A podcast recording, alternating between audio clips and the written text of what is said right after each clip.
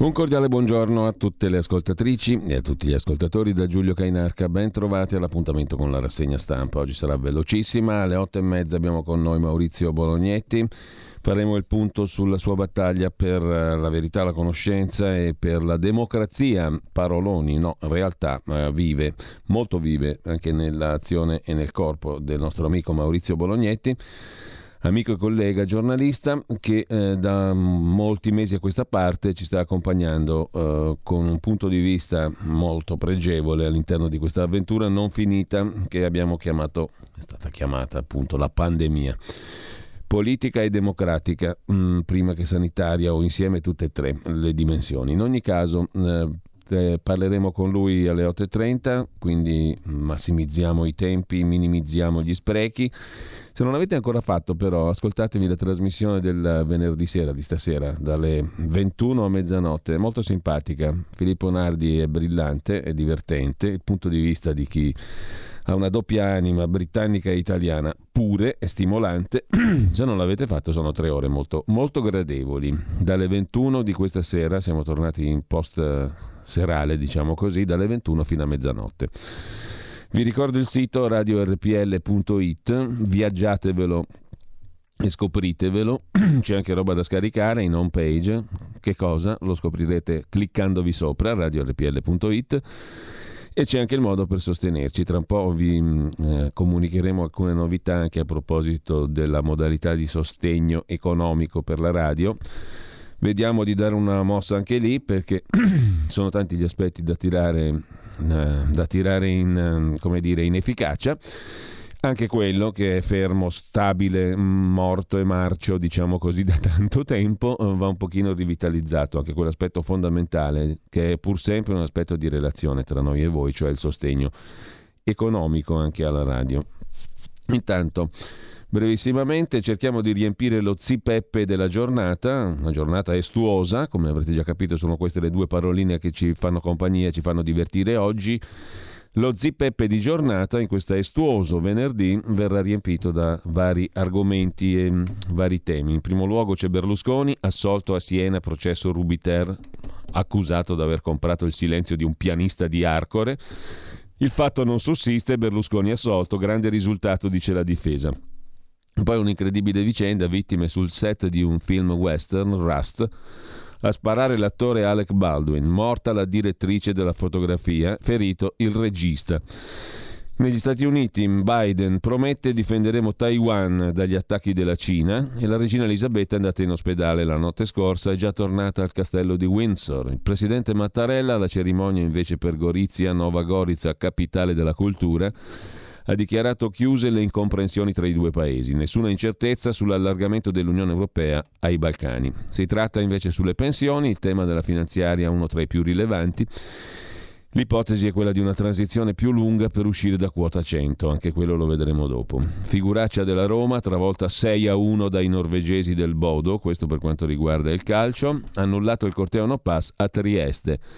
Puzzer dice, il leader della protesta contro il Green Pass, non venite, state a casa, previsto per venerdì per oggi a Trieste, ritirata la richiesta di autorizzazione già concessa dalla questura per il corteo no pass i portuali avevano aderito ripudiando la violenza. Ci sono centinaia di persone, ha detto Puzzer, che vogliono venire qui a rovinare il nostro obiettivo, quindi non venite, state a casa. Sciopero nazionale dei taxi oggi dalle 8 alle 22, manifestazione a Roma, la categoria chiede la regolamentazione delle app e interventi contro l'abusivismo, mentre il presidente turco Erdogan ha minacciato di espellere 10 ambasciatori occidentali. Avevano presentato un appello per la scarcerazione di Kavala, scrive l'agenzia ANSA eh, sinteticamente, sintetizzando.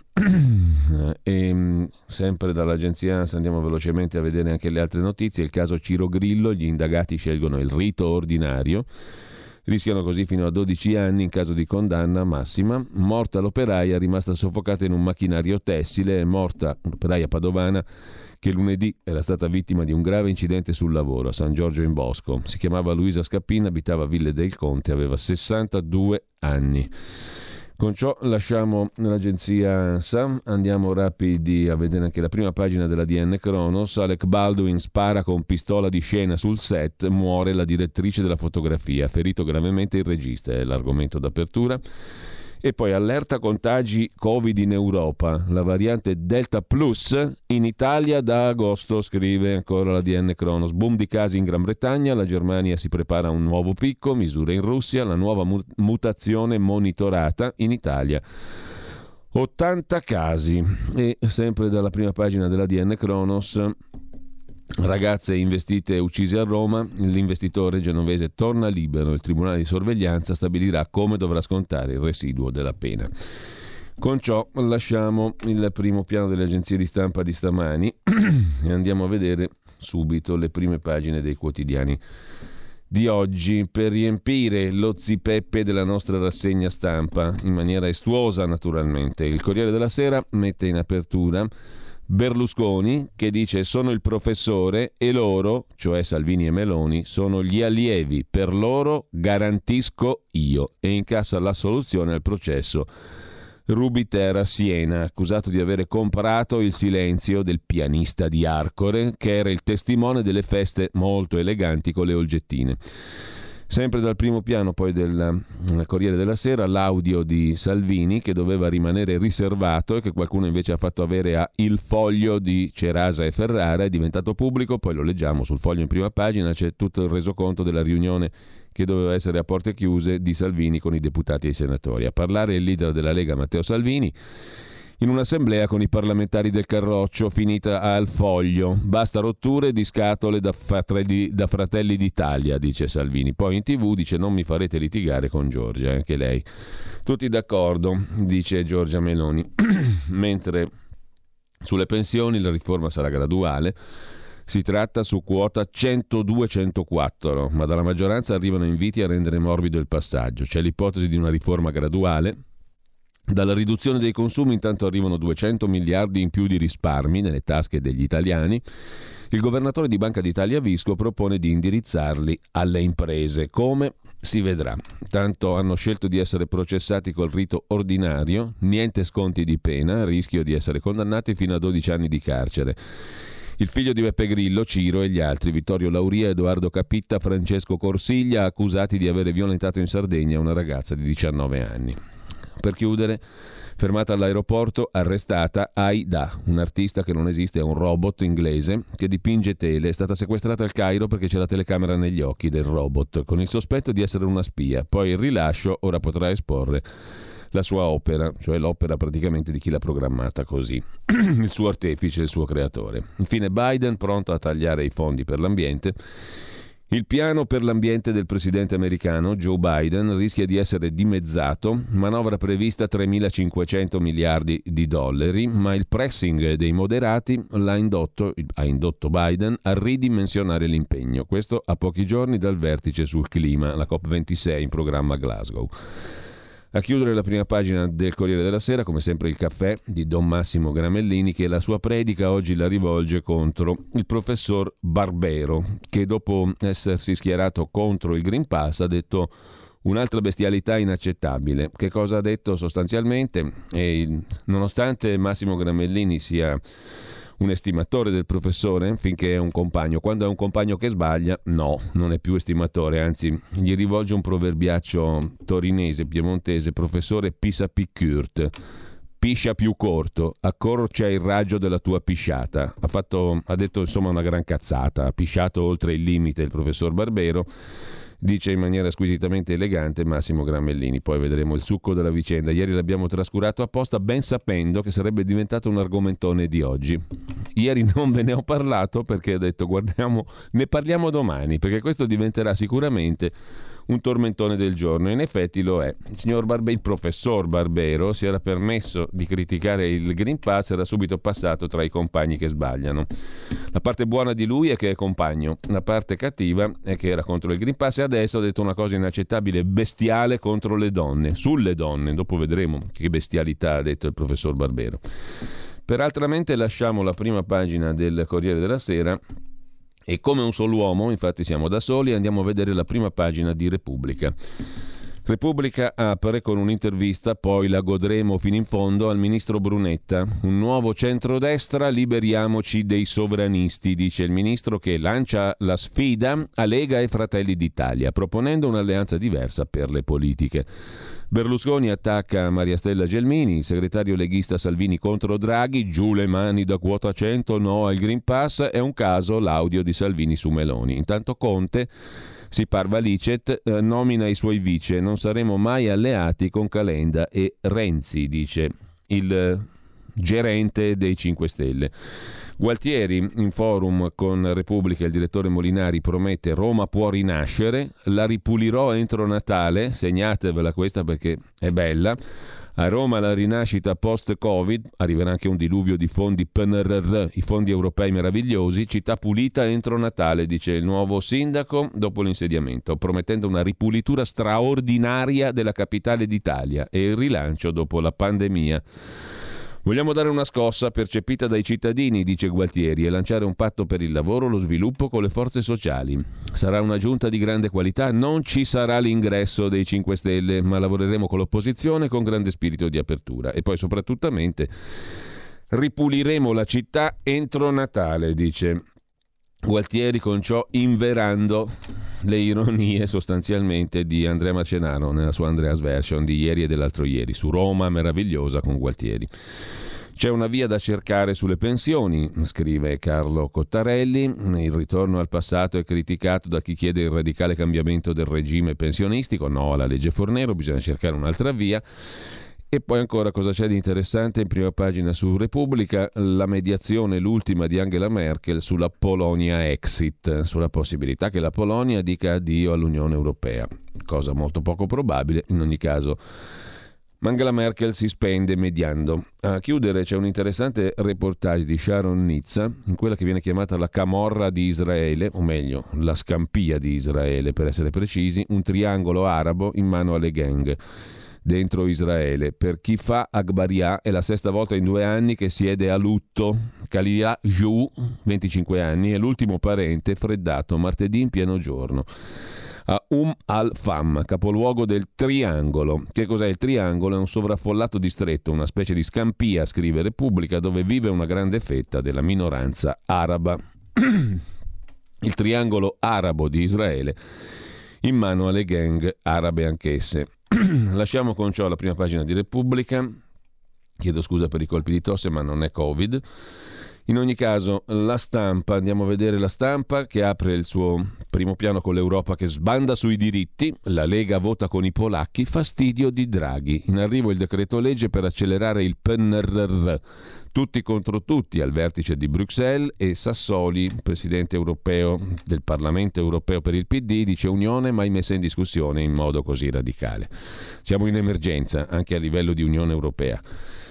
La vita è tutta un'emergenza, lo abbiamo benissimo imparato in questi 18-20 mesi. L'Unione non è mai stata messa in discussione in modo così radicale. Sono i toni emergenziali di Davide Sassoli, drammatici, scrive la stampa. Dopo che la Corte Costituzionale polacca, morire per Danzica, ha negato il primato del diritto europeo.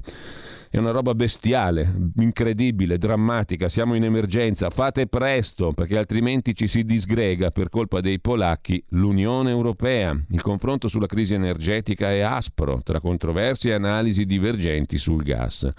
Intanto Draghi, come suo costume, accelera o tira dritto che dir si voglia sul PNRR, norme sblocca cantieri. Così ci informa la stampa di Torino. Dalla stampa di Torino si affaccia il pessimo compagno che sbaglia, il professor Barbero. Le donne sono strutturalmente diverse da noi, è una bestialità incredibile quella che ha detto il professor Barbero, come tale rimbrottato giustamente da Dacia Maraini, dalla virologa Antonella Viola e mm, dalla sociologa dell'Istat Linda Laura Sabadini che mm, giustamente mm, gli, va, gli, dicono al professore quello che gli va detto. A chiudere la prima pagina della stampa, da un predicatore all'altro, questa volta tocca a Mattia Feltri, il quale però insomma ci racconta una cosa interessante. Scenda l'oblio nel suo buongiorno. Andrea Minuz ha raccontato sul foglio di avere mostrato ai suoi studenti dell'Università La Sapienza la scena iniziale di Apocalypse Now, grande film di Francis Ford Coppola. Ci sono gli elicotteri, il napalm, la giungla che va a fuoco, Martin Sheen che perde la ragione e quando la scena finisce il professore chiede se ci siano osservazioni. Una ragazza universitaria ne ha di osservazioni e osserva. Ma quegli alberi sono bruciati per davvero? Sarebbe un'assurdità dare fuoco a alberi innocenti per girare un film. Ero impreparato, racconta Minuz Volevo mostrare un film sul Vietnam, sulla follia della guerra, sulla controcultura. Era diventato un film su Greta Thunberg. A me è venuto in mente il Dino Risi di Scenda l'oblio, un episodio dei I Mostri, celeberrimo e mai sempre troppo lodato film, in cui Ugo Tognazzi e la moglie sono al cinema e sullo schermo si vedono arrivare delle SS impegnate in una rappresaglia, conducono un gruppo di popolani e li schierano contro un muretto. Un ragazzo prova a salvarsi, scappa Juanin, ma un altro ragazzo, poco più grande di lui, in divisa, lo falcia a colpi di mitragliatrice. Ugo Tognazzi guarda e si accende una sigaretta. Anche il soldato si accende una sigaretta, tira, espira e ordina il fuoco. Il gruppo di popolani è sterminato. Tutto quello che resta è il pianto di un sopravvissuto, un bambino. A quel punto Ugo Tognazzi in sala si gira verso la moglie il muretto della nostra villa lo vorrei così, semplice, solo con le tegoline sopra. Era un'opera sui nazisti, era diventato un film di architettura d'esterni per la propria villa. Scenda l'oblio, però, era uno degli episodi di un film titolato I mostri. La storia di Minuz, conclude Mattia Feltri, potrebbe essere un episodio di un film titolato I buoni. E questa volta Mattia Feltri credo che colga l'obiettivo in pieno nella sua rubrica Il buongiorno Scenda l'oblio. Lasciamo eh, la stampa, andiamo alla Pravda, la verità di Maurizio Belpietro, ma anche di Donald Trump, che ha fondato adesso un social network chiamato così. Belpietro gli chiederà i danni, attaccato con me alla Vil Moneta. No, scherzo, naturalmente è un, è un oculatissimo amministratore anche di eh, iniziative editoriali, Maurizio Belpietro, anzi sempre sia lodato, è uno molto valido, molto attento all'amministrazione e anche al business e adesso chiederà i danni a Donald Trump perché il buon vecchio Donald Trump si è inventato The Truth, la verità. Ma questo qui.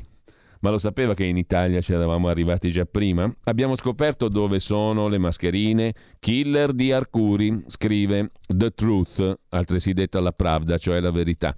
Almeno mezzo miliardo di euro buttati, distribuite in Lombardia, Piemonte, Lazio e Friuli. La più parte è stata sequestrata ma in giro ne sono rimaste milioni e potrebbero aver causato centinaia di migliaia di infezioni, scrivono Giacomo Amadori, François de Tonquedec. Eppure il commissario tace. Le mascherine schifose e eh, infezionanti di Arcuri, le mascherine killer, scrive addirittura la verità, ecco qua dove sono finite, sprecando 500 milioni di neuri. Ma il commissario Figliuolo continua a tenere nascosti i dati. Già ad aprile i PM di Roma Sapevano delle scorte nei depositi. Sono finite al marcero dispositivi per oltre 300 milioni, ma il conto aumenterà. I legali dei familiari delle vittime affermano che i facciali favorivano il contagio.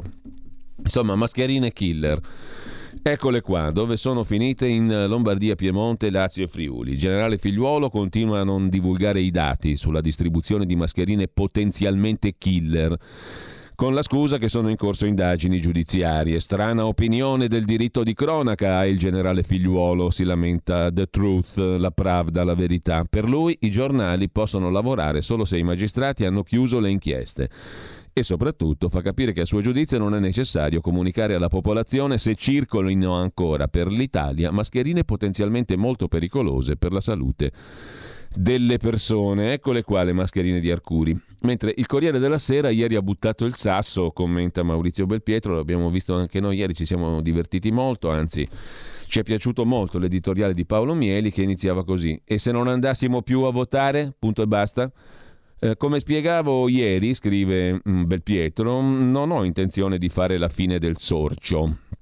Secondo il quotidiano americano della sinistra liberal Washington Post, che lo ha scritto l'altro giorno in un editoriale, l'Italia è diventata un laboratorio politico che si sta spingendo verso terre inesplorate dalle democrazie. Il commento si riferiva alle decisioni del governo Draghi per far fronte al Covid, cioè al Green Pass per lavorare. Il Washington Post ha descritto queste decisioni di Draghi come le più severe al mondo, o perlomeno di quel mondo in cui siano riconosciuti i diritti umani e dove sia il popolo a essere sovrano e non un autocrate. L'Italia, scriveva il Washington Post, è un laboratorio che sta provando a capire che livello di controllo della società i cittadini siano disposti ad accettare. Sottinteso in cambio di una promessa di tutela della salute. La mia risposta di ieri era semplice: se siamo agli occhi del mondo civile un esperimento, beh, non voglio essere il topolino nella gabbietta. Poteva sembrare una battuta a conclusione di un articolo centrato sugli scarsi risultati ottenuti con l'obbligo del Green Pass per lavorare, ma in realtà ieri mattina leggendo l'editoriale di Paolo Mieli sul Corriere della Sera, scrive Belpietro, mi sono reso conto che la mia forse non era una battuta, ma la reazione a un clima che sta avvelenando la democrazia in questo paese. Paolo Mieli nel suo articolo in prima pagina non parlava di Green Pass, ma di equilibri politici in vista del voto prossimo venturo, quello in cui si dovranno decidere Parlamento e Governo. L'articolo iniziava così: L'incipit era illuminante, scrive Belpietro. E se decidessimo di non votare mai più? In principio quella di Mieli poteva sembrare una provocazione, ma dopodiché si leggeva c'è un'Italia che in modo ogni giorno più esplicito auspica un futuro post elezioni politiche con assetti più o meno simili a quello attuale. Mario Draghi a Palazzo Chigi per il resto dei suoi giorni, meglio se sostenuto da una maggioranza più profilata, cioè con Fuori Lega e Fratelli d'Italia. Nell'articolo di fondo del Corriere della Sera, Draghi premier a vita, una maggioranza Ursula, Fratelli d'Italia e Lega ai margini. Per Paolo Mieli le elezioni servirebbero solo a definire i rapporti di forza tra sinistra, Grillini e Forza Italia, tutti dentro al governo, per la scelta dei ministeri. La nuova idea di democrazia del Corriere della Sera, restare al potere senza più passare per le urne. Ma eh, lasciamo la prima pagina, eh, anzi l'editoriale del direttore Belpietro. La foto in prima pagina è quella del sindaco di Palermo Leoluca Orlando, bilanci comunali falsi, il sindaco Orlando è indagato. Se ne occupa la verità a pagina 12 con Antonio Rossitto i bilanci comunali truccati di Orlando scoperti 48 ore dopo i ballottaggi. Il sindaco PD di Palermo indagato per falso in atto pubblico con altri 23 assessori e dirigenti. La Guardia di Finanza avrebbe accertato irregolarità numerose nei quattro anni dal 16 al 19. Lui sdegnato risponde per me. Parla la mia storia, dice Leo Luca Orlando Cascio, Sempre dalla prima pagina della Verità, The Truth, della Pravda, a Torino i tamponi usati come punizione da infliggere ai ribelli. La storiaccia raccontata da Patrizia Floderreiter, tampone impossibile al Salone del Libro, volevano dividermi da mio figlio malato, racconta un cittadino. Sette ore di coda per l'esame, il dodicenne era senza documenti e la madre, anzi che lo racconta, e gli addetti dicono alla mamma torni a casa e lasci qua lui. Tampone impossibile al Salone del Libro di Torino e sempre dalla verità di oggi, Francesco Borgonovo sarà con noi alle 9.30, nella sua rubrica La bomba umana, fino alle 10.30. Truccano i dati per arrivare a prolungare l'emergenza. Morti e vaccini, scrive Borgonovo a proposito dei danni del coronavirus. Il pass, il Green Pass, non spinge le persone a vaccinarsi, non aiuta il tracciamento, i morti vengono usati per zittire il dissenso anche se l'Istituto Superiore di Sanità dice che due terzi delle vittime Covid aveva più di tre malattie gravi. Eppure il virologo Pregliasco, Istituto Galeazzi di Milano, rilancia ancora qualche anno di battaglia. Qualche anno. Martedì le terze dosi sono state oltre 55.000 contro 36.000 prime iniezioni. Nello stesso giorno su 800.000 certificati scaricati, 600.000 derivavano da tamponi.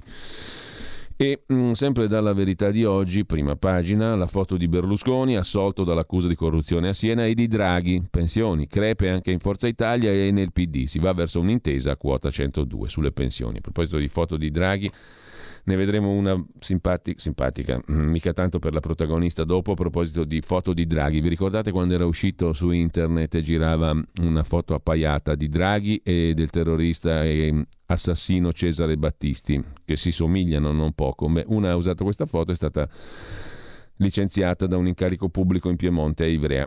Ma ne parliamo dopo. Intanto debutto dei sindaci PD, guerra agli automobilisti.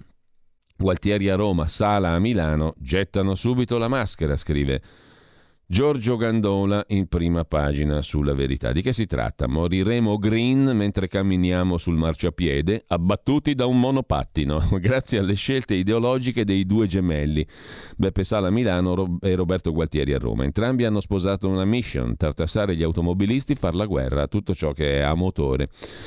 A chiudere, Francesco Borgonovo intervista Anna Maria Bernardini De Pace, avvocato matrimonialista tra i più famosi d'Italia. Dall'inizio ha sostenuto il disegno di legge Zan, ma c'è un passaggio che non le va giù, quello sull'identità di genere. Dico no all'identità di genere, viva le differenze, occhio a non discriminare i normali, che concetto assurdo. Più in generale non le piace il politicamente corretto. L'intervista a pagina 19 della verità di oggi. Intanto lasciamo la verità, the truth, la pravda e andiamo all'Izvestia, il fatto quotidiano di Marco Travaglio. La notizia, il fatto. Eh, siamo pur sempre in regime democratico o no? Gli esperti di Brunetta si dichiarano incompetenti a gestire il PNRR, i fondi europei, Next Generation EU, Recovery e tutto, tutto ciò che pioverà era stato proprio il fatto a raffigurare i fondi europei come una pioggia di soldi che arriva giù da, sull'Italia, dai cieli europei. È una prima pagina memorabile. Hanno cambiato un po' opinione anche loro, comunque anche psicologi e laureati al DAMS gestiranno il PNRR, il concorso Beffa. Il ministro Brunetta cercava 2800 tecnici per gestire i fondi europei ma ben pochi hanno passato i test. Così ha riammesso gli esclusi, compresi i laureati al DAMS, che hanno competenze artistiche, ce ne vogliono per gestire il PNRR, che dicono nelle chat, lo sanno anche i sassi che siamo tutti inesperti, siamo incompetenti. Però, insomma, basta darla a bere al popolo bue. Riempire lo zipeppe, è questo il compito del buon politico, del buon giornalista, eccetera. E rendere il tutto, e farlo anche in maniera estuosa per essere convincenti, no? Sapete benissimo cos'è lo zipeppe e cosa significa estuoso. È il giochino di oggi. Se volete partecipare, eh, 346 64 27 756, così scopriamo il significato delle parole con cui ci balocchiamo oggi. Ci divertiamo naturalmente, non per sfoggio di cultura, perché fino a ieri il soggetto che vi sta proponendo il gioco non sapeva neanche minimamente cosa volessero dire le due parole. Si scoprono mano a mano, ma per giocare, per divertirci un po' e per riempire lo zippeppe, giusto appunto, in maniera estuosa. Molto estuosa. La frase sopra la testata del fatto di oggi i periti dei pubblici ministeri hanno smentito i minimizzatori. A Genova Camilla Canepa, ragazzina diciottenne, era sana è morta per gli effetti avversi del vaccino AstraZeneca che non andava inoculato ai giovani. Poi c'è il Berlusconi Day, anzi il B. Day, perché il fatto, come sapete, non si vergogna perfino a nominarlo Berlusconi. Assoluzione, vertice con Merkel, traffici sul Quirinale. Vuoi vedere che il vecchietto vuole diventare Presidente della Repubblica? A Siena il fatto non sussiste anche se il pianista, Mariani, mentì ai giudici ed ebbe 170.000 euro. Il pianista era testimone di tutte le cene eleganti. I processi principali Rubiter sono a Milano e Roma, quindi Berlusconi c'ha poco da ridere a Siena, mentre Conte avrà cinque vice. Incredibile ma vero, mai alleati di Calenda e Renzi. Squadra e Mugugni dentro i 5 Stelle, scrive il pur amico Fatto Quotidiano. I nuovi dati dell'Istat nel 2021, 33.000 morti in eccesso, ergo la Covid non è finita, scrive il Fatto Quotidiano. Numeri dell'Istat, certificati 33.000 morti in più anche per i primi otto mesi del 2021. Nel 2020 i decessi in più furono 45.000. Vaccini decisivi, ma non ne siamo fuori. Ha detto Paolo Spada dell'Humanitas, possiamo azzerare l'effetto sugli anziani, ma il virus non sparirà. Sparirà la democrazia, dice qualcuno, però insomma questo qualcuno ormai ha rotto le balle, giusto? Bisogna adeguarsi ai tempi che arrivano, che sono già arrivati e che imperano e che trionferanno. Fine del discorso. Lotti è imputato e indagato, ma il PD fischietta e poi alla Procura di Milano L'ENI versò 92 miliardi a società dell'avvocato Amara. Legami renziani, denunzia Antonio Massari sul Fatto Quotidiano. L'ENI, che non è propriamente un'azienducola, pagò 92 milioni di euro alla società legata all'avvocato Amara, chissà perché. Altri 6,4 milioni arrivarono ad Armanna, buono anche quello, tramite un'azienda nigeriana in affari con il gruppo, dopo che ammorbidì le sue accuse. Buono anche quello, sia chiaro, non come individuo, ma personaggi veramente screditati come questi due, non si capisce come Leni possa pagare. Si capisce forse. eh, sì, ho sbagliato. Lo sfondo, il presunto patto della Rinascente. Avevo entrature in ambienti renziani, ha detto l'avvocato Amara, tramite Lotti, Bacci, Tiziano, cioè Babbo Renzi, e Verdini. Poteva mancare Verdini? No, infatti c'è. Dovevo sponsorizzare Descalzi, l'ex legale del colosso petrolifero, cioè sto tizio Amara, sentito da Greco, il capo della procura il quale si è svegliato adesso, dice l'altro PM Storari, che dice questo ha dormito per due anni, si sveglia ora. Mentre lasciamo il fatto l'Izvestia per, con Barbero linciato da chi non capisce quel che ha detto ed è una donna unica oggi tra tutte le donne disponibili nella stampa quotidiana, tra i giornali, Daniela Ranieri a difendere il compagno che sbaglia, il professor Alessandro Barbero. La stampa, quotidiano dell'Italia operosa, industriale, insufflata dallo Zeitgeist, dallo spirito dei tempi governista, interpella Alessandro Barbero, già suo occasionale collaboratore della stampa di Torino, partendo dalle lezioni che lo storico terrà a Torino sul tema delle donne nella storia e titola così l'intervista Le donne secondo Barbero insicure, poco spavalde così hanno meno successo. E, um, la stampa titola così l'intervista. Il lettore curioso, che conosce Barbero, studioso rigoroso, intellettuale, mai conformista, peraltro molto compagno, capisce in un millisecondo che il titolo può essere falso, una riduzione giornalistica, un errore del titolista, che con quel così, le donne secondo Barbero insicure, spavalde, insicure e poco spavalde, così hanno meno successo, allude a un rapporto di causa-effetto fra insicurezza femminile e mancata realizzazione professionale. Rapporto che una risposta nell'articolo chiarirà in un battibaleno.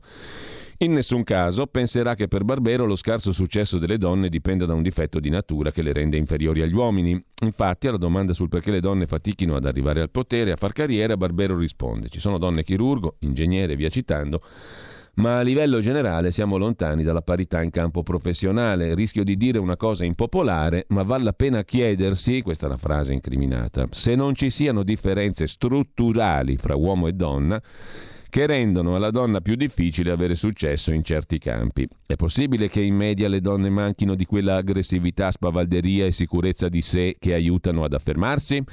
Così Barbero, frase cristallina, commenta sul fatto Daniela Ranieri. E infatti puntualmente sui social il nome di Barbero è investito da una marea di rabbiosa e censoria indignazione. La parola strutturali quali sono le differenze tra uomo e donna nella nostra società, viene intesa senza tentennamento come un sinonimo di differenze biologiche, parola che evidentemente, secondo gli arrabbiati, Barbero ignora. Lasciando sullo sfondo la possibilità di affermare che esistono e come differenze biologiche tra uomo e donna, visibili a occhio nudo e anche invisibili, come quelle ormonali, è evidente che Barbero sta parlando di una differente aggressività sociale che rende gli individui competitivi, performanti, adatti ai ruoli di potere, così come essi sono stati disegnati dalle elite nelle società occidentali neoliberali non solidali maschiliste. E ai noi, le disparità di potere tra uomo e donna sono frutto di condizionamenti culturali, strutturali in sostanza. non l'hanno capito, non l'hanno voluto capire, scrive Daniela Ranieri, difendendo unica oggi Barbero, unica tra le donne. Con ciò lasciamo il nostro quotidiano L'Izvestia, la notizia, il fatto quotidiano con Uttiradrittu, cioè il commento di Marco Travaglio. Storia di ordinario Consiglio dei Ministri, raccontata dal Corriere della Sera. Come succedono, come si svolgono i Consigli dei Ministri sotto Mario Draghi? Lo ha raccontato il Corriere della Sera. I capi delegazione dei due partiti più votati, Patuanelli 5 Stelle e Orlando PD, esprimono un sommesso disagio a Draghi per un fatto che definiscono mai successo. Che cosa? Devono approvare il documento programmatico di bilancio senza che ci sia stato nemmeno distribuito il testo, dicono i due Patuanelli e Orlando, 5 Stelle PD. A scatola chiusa, come si usa da quando fu posta fine al vulnus democratico di Conte, il non plus ultra per Travaglio, e tornò la democrazia con Draghi. Poi Franceschini chiede di rifinanziare il bonus per le facciate. Il Premier lo gela, le risorse sono finite, se no il sistema salta, dice Draghi. Franceschini fa notare che il Consiglio dei Ministri si chiama così perché è un organo collegiale, prima discute e poi decide. Le riunioni di governo servono a costruire un compromesso, dice Franceschini. Ma Draghi, abituato a Banca Italia e BCE dove lui decideva e gli altri obbedivano, stronca sul nascere la rivolta di Spartacus. Draghi, visibilmente infastidito, dice perentoriamente e poi basta. Il Corriere, per nulla scandalizzato dalla trasformazione del Consiglio dei Ministri in Gran Consiglio del draghismo, censura il pigolio di Franceschini come pericolosa curvatura politica. Ma come si permette un politico, per giunta ministro, di fare politica? Se i commessi di Palazzo Chigi cercano negli archivi, scrive Marco Travaglio, potranno affiggere sul portone uno di quei bei cartelli che campeggiavano negli uffici pubblici quando c'era lui, con la L maiuscola. Qui non si fa politica, si lavora. Nel 1929 l'Unione Fascista Industriali pubblicò un libretto di istruzioni. Due punti virgolette. Qui non si fanno previsioni né discussioni di alta politica o di strategia. Si lavora. Ed è quel che dice anche il presidente democratico degli industriali Carlo Bonomi al Corriere della Sera di ieri. I partiti non capiscono, stanno assediando Draghi, ognuno da battaglia per la sua bandiera, un partito per le pensioni, un altro per il reddito di cittadinanza, un terzo per qualcos'altro. Così Bonomi, presidente Confindustria. Orrore, commenta Travaglio, i partiti fanno politica, ovvero ciò per cui sono stati votati. Dove andremo a finire? Già che ci siamo, insieme a Forza Nuova, perché non sciogliamo anche gli altri partiti? modello Paolo Mieli più o meno. Per fortuna la stampa libera disperde subito con gli idranti i frenatori dell'aratro che traccia il solco e della spada che lo difende. Repubblica titola Draghi tira dritto. Riformista, la svolta di Draghi prima decidere, poi tirare dritto. Il copyright è del Duce, 8 settembre 1935, balcone di Palazzo Venezia. Noi tireremo dritto, disse alla Lega delle Nazioni che sanzionava l'Italia per la guerra d'Etiopia ne nacque una canzoncina. Cerca, cerca Giulio Cesare Carnelli su YouTube la canzoncina. Noi tireremo dritto, seppur la Lega ci taglieggia il vitto. Questa è l'Italia, un popolo poeta, crede, combatte, fisso alla sua meta ed obbedisce se obbedir non è viltà. Ma che andate a pensare? Quella era una dittatura, conclude Marco Travaglio in prima pagina. Il suo editoriale, naturalmente, sul fatto quotidiano. Trovata al volo. Vai!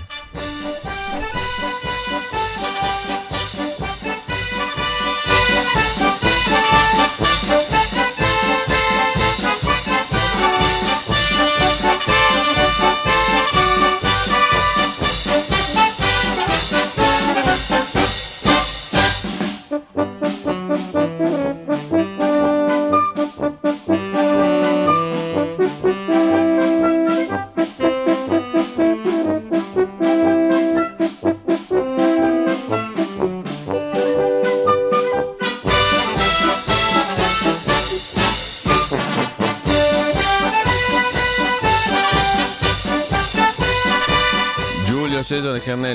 veloce come il fulmine, ha trovato il pezzo, giusto, noi tireremo diritto. Adesso se troviamo anche la versione cantata, noi tireremo diritto, seppur la Lega, non quella di Salvini, la Lega delle Nazioni, la nonna dell'ONU, delle Nazioni Unite, 1935 ce l'aveva con l'Italia per la questione dell'Etiopia, la guerra d'Etiopia.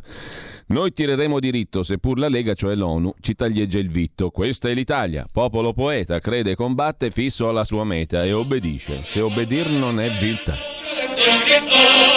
serenamente rimarremo patria, figli di questa Italia proletaria, serene forte contro tutte viltà. Già che la Lega delle Nazioni vuol regalarci le sanzioni, già che la Lega contro noi sostina, sopporteremo con disciplina, cantando allegramente una canzone. Noi tireremo diritto, l'amor di patria non fu mai delitto, se il fante in guerra va senza paura, chi resta a casa stringa la cintura. Giulio Cesare Carnelli, io ti faccio un monumento in diretta. Hai recuperato con una celerità fantastica il pezzo giusto. Noi questo qui ce lo ascoltiamo tutto il giorno adesso, altro che brani musicali. Noi tireremo diritto perché siamo draghiani, draghianissimi, draghiani, dragonissimi, dragheggianti, estuosi e pieni, e pieni come uno zipeppe. Intanto torniamo ai quotidiani, beh bellissimo, grazie a Giulio Cesare Carnelli veramente in regia, ha recuperato al volo questo pezzo fantastico che accompagnerà la nostra democratica mattina. Com'è che fa all'inizio che era bello il verso iniziale Giulio? Facciamolo ripartire dall'inizio perché era troppo bello, dopo il corretto iniziale.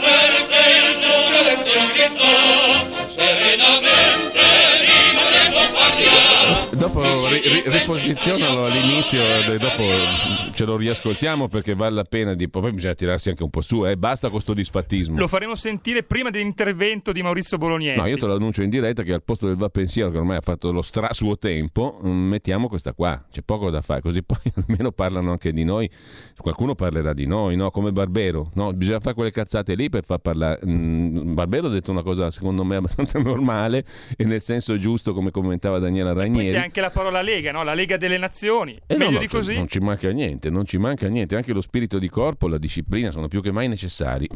Comunque.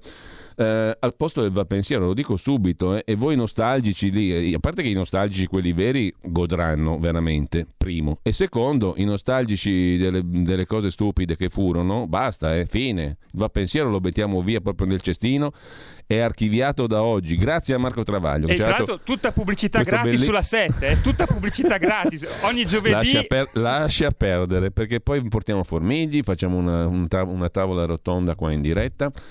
Eh, ottima e abbondante sul fascismo, sul rinascere, sul pericolo fascista. Gli facciamo un favore anche a Salvini, naturalmente, a tutti i sinceri democratici che pullulano ovunque.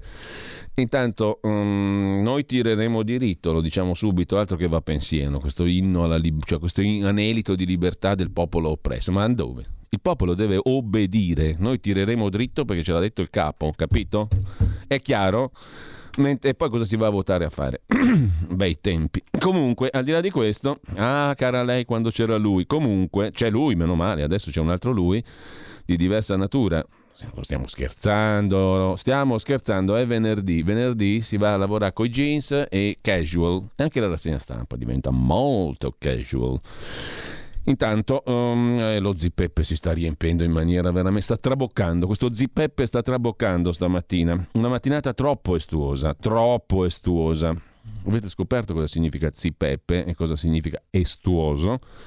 Adesso è troppo facile. Una volta quando abbiamo iniziato a fare sta radio era molto più difficile. Uno doveva avere in casa il vocabolario e avercelo anche buono, tutto sommato, per trovare termini così, che non a caso derivano dai vocabolari di quell'epoca là che il direttore di RPL c'è ancora a casa sua, vecchi, vecchissimi, della UTET, il grande dizionario battaglia della UTET in 50.000 volumi, una roba impressionante che oggi ti ridono dietro se dici, cioè il vocabolario della UTET in 20 volumi.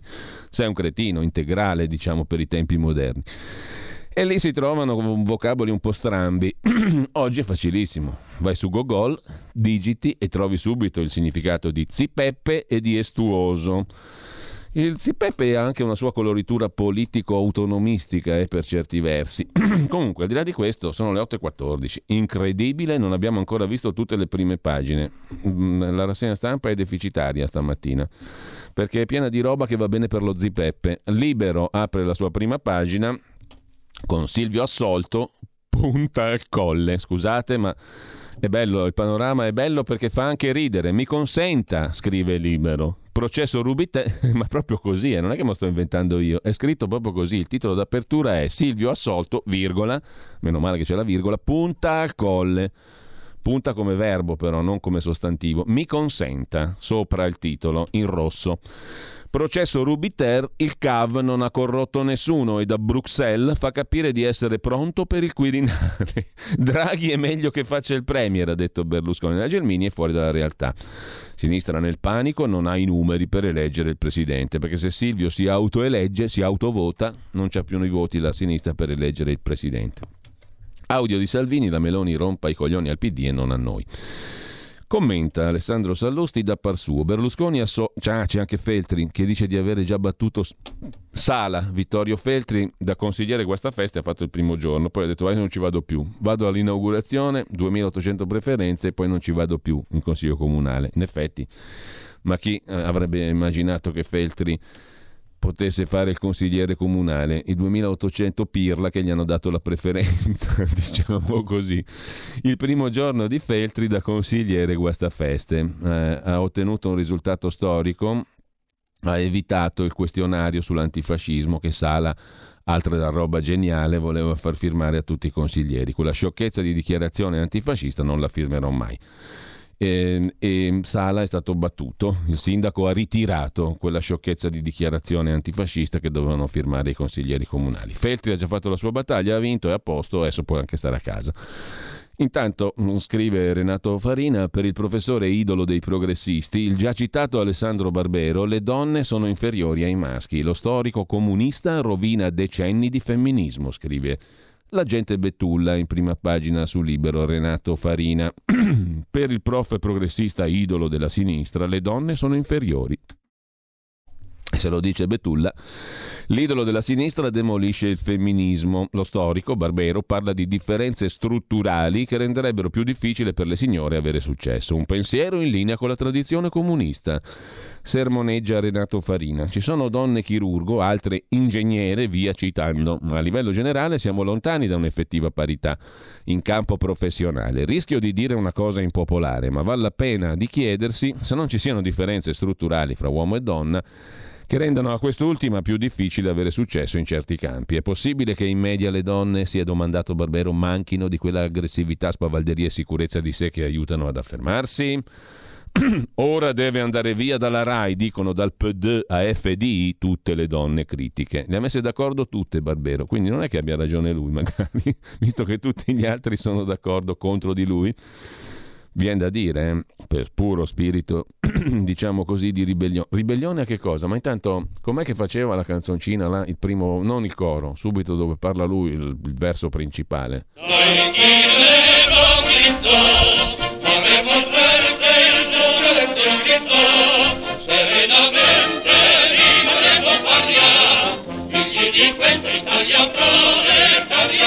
Italia proletaria, fantastico, meraviglioso. Italia proletaria, noi tireremo dritto. A Trieste salta il megacorteo, le proteste fanno impennare i contagiati, denunzia. Libero che con Alessandro Sallusti ha questa linea, diciamo così, eh, impaurente. Le proteste fanno impennare i contagiati, quindi non bisogna più protestare, è il sillogismo. Ehm, lasciamo anche la prima pagina di Libero, cosa ci rimane da gustare? Beh, la prima pagina del foglio, laddove, adesso lo leggiamo subito, c'è il resoconto di quello che ha detto Salvini ai gruppi parlamentari. Milano, chi se ne frega, ora si vota nel 2023. Non è proprio così. Comunque, dice che, con tutto l'affetto per Milano, il mio obiettivo sono le politiche. Cosa ha detto Salvini nella riunione segreta segreta, nella riunione privata, privata, cioè nel senso non pubblica con i gruppi parlamentari, pubblica lo è diventata perché qualcuno ha passato tutto al foglio. Comunque, dice Salvini che con tutto l'affetto per Milano il mio obiettivo sono le politiche. La Meloni stia all'opposizione senza rotture di coglioni, cioè Salvini ha detto in pratica la Meloni è all'opposizione, giusto, bene, va perfetto però dovrebbe colpire gli, gli, avversari, non gli alleati dall'opposizione. E invece, invece di colpire PD e 5 Stelle, colpisce noi e il centrodestra. Lega e centrodestra. Le elezioni, se uno pensa di andare a votare prima del 23, è un illuso. Al riparo da telecamere e cronisti, tranne quello del foglio che si è infiltrato, come fece Giampaolo Pansa a suo tempo, no? storico Storici gli stratagemmi di Panza per carpire le riunioni dei democristiani in particolare, ma anche dei comunisti. Comunque Matteo Salvini si rivolge ai suoi deputati e senatori quasi dissociandosi da se stesso, o almeno dagli slogan e dai tic del leader pubblico. Salvini si toglie la maschera, dismette il politichese, rivela il vero stato d'animo e le strategie del Carroccio, racconta Ruggero Montenegro che evidentemente è riuscito, non gliel'ha passato nessuno dei partecipanti, deputati e senatori, è riuscito a infilarsi lui nella riunione al riparo da telecamere e cronisti, tranne quello del foglio che si è infiltrato e che riporta così.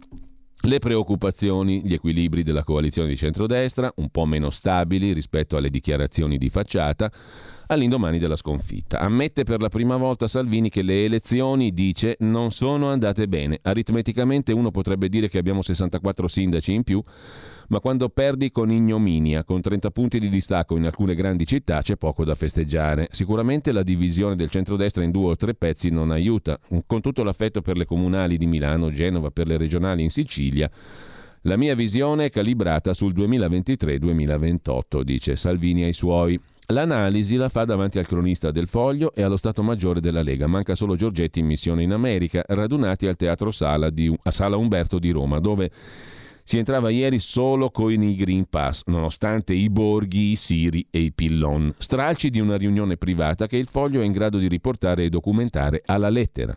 All'ordine del giorno i risultati delle amministrative. Da qui parte il ragionamento di Salvini, scortato dai capigruppo Romeo e Molinari, ma non prima di aver profeticamente strigliato i suoi. Dice Salvini ai suoi. Leggere ricostruzioni con particolari che solo chi è in alcune riunioni poteva sapere, evidentemente mi fa capire che non c'è quella maturità da parte di tutti che ci si aspetterebbe in un momento così complicato. Insomma, c'è qualcuno che fa la spia. Maturità che il, il fu capitano non riconosce neanche i suoi alleati di centrodestra. Salvini si addentra così nell'analisi, nelle ragioni della sconfitta elettorale e mette a fuoco le criticità. Ieri, durante il pranzo con Berlusconi e la Meloni, racconta Salvini ai suoi, mi è sembrato che fosse evidente a tutti che litigare tra i centri-destra per un voto in più ha come effetto che al massimo sei il migliore dei perdenti.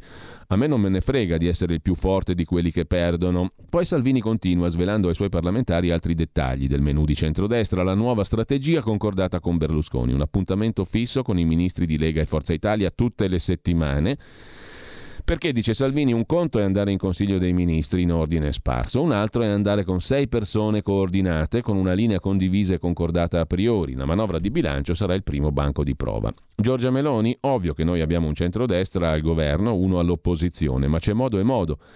Si può concordare una quota comprensibile di rottura di coglioni, che però vada a minare il campo di PD e 5 Stelle e non fatta scientemente come è accaduto negli ultimi mesi per mettere in difficoltà la Lega e il centrodestra, dice Salvini.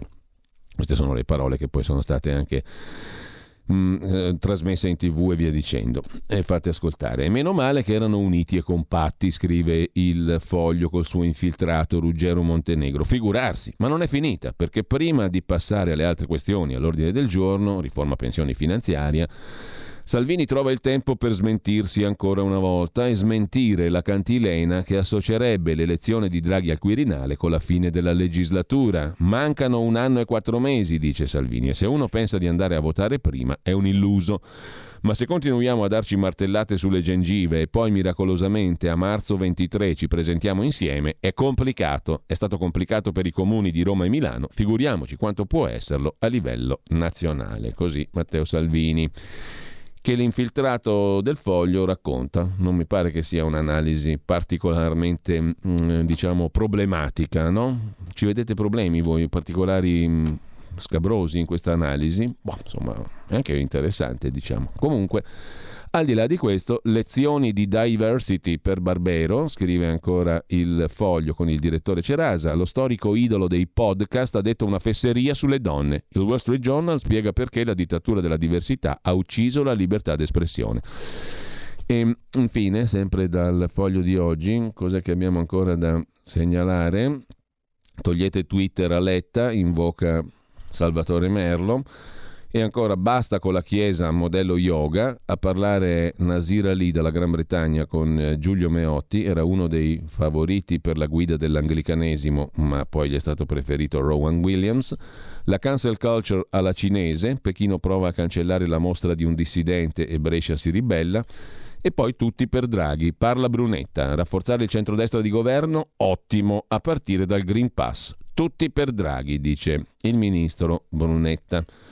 Eh, e chiudiamo sorridendo con eh, Andrea Marcenaro, la sua Andreas Version in prima pagina, il partito di plastica, il conflitto di interessi, la paramafia, quasi la mafia, le leggi ad hoc, P2, P3, P4, P5, P6, Mangano, Dell'Utri, le Olgettine, le cene eleganti, la zia di Mubarak, il compleanno della ragazza di Napoli, il pontile fuori legge in Sardegna, la Mondadori contro De Benedetti che non si ha idea di quanto ci abbia perso Gad Lerner, la Buitoni di Prodi che non si ha idea di quanto ci abbia perso Carlo De Benedetti, Scalfaro indecente, questo sempre, il giornale di Montanelli a servizio, poi fanculo Montanelli e che Dio benedica l'editore.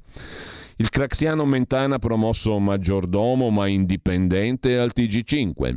Il lettone di Putin, il grandioso monumento funebre, mi pare di Cascella, le lettere di Veronica, la faccia lombrosiana dell'avvocato Ghedini, studio aperto per Mani Pulite, studio aperto contro Mani Pulite, Di Pietro quasi ministro, Di Pietro che vergogna Di Pietro ministro, Previti sì, Previti quasi, Previti no, Verdini sì, Verdini no, Verdini quasi umanità e amicizia a parte, ma queste cose gli sciocchi non le capiscono. Poi chissà cos'altro. Insomma, tutto abbiamo amato per quel famoso 1994.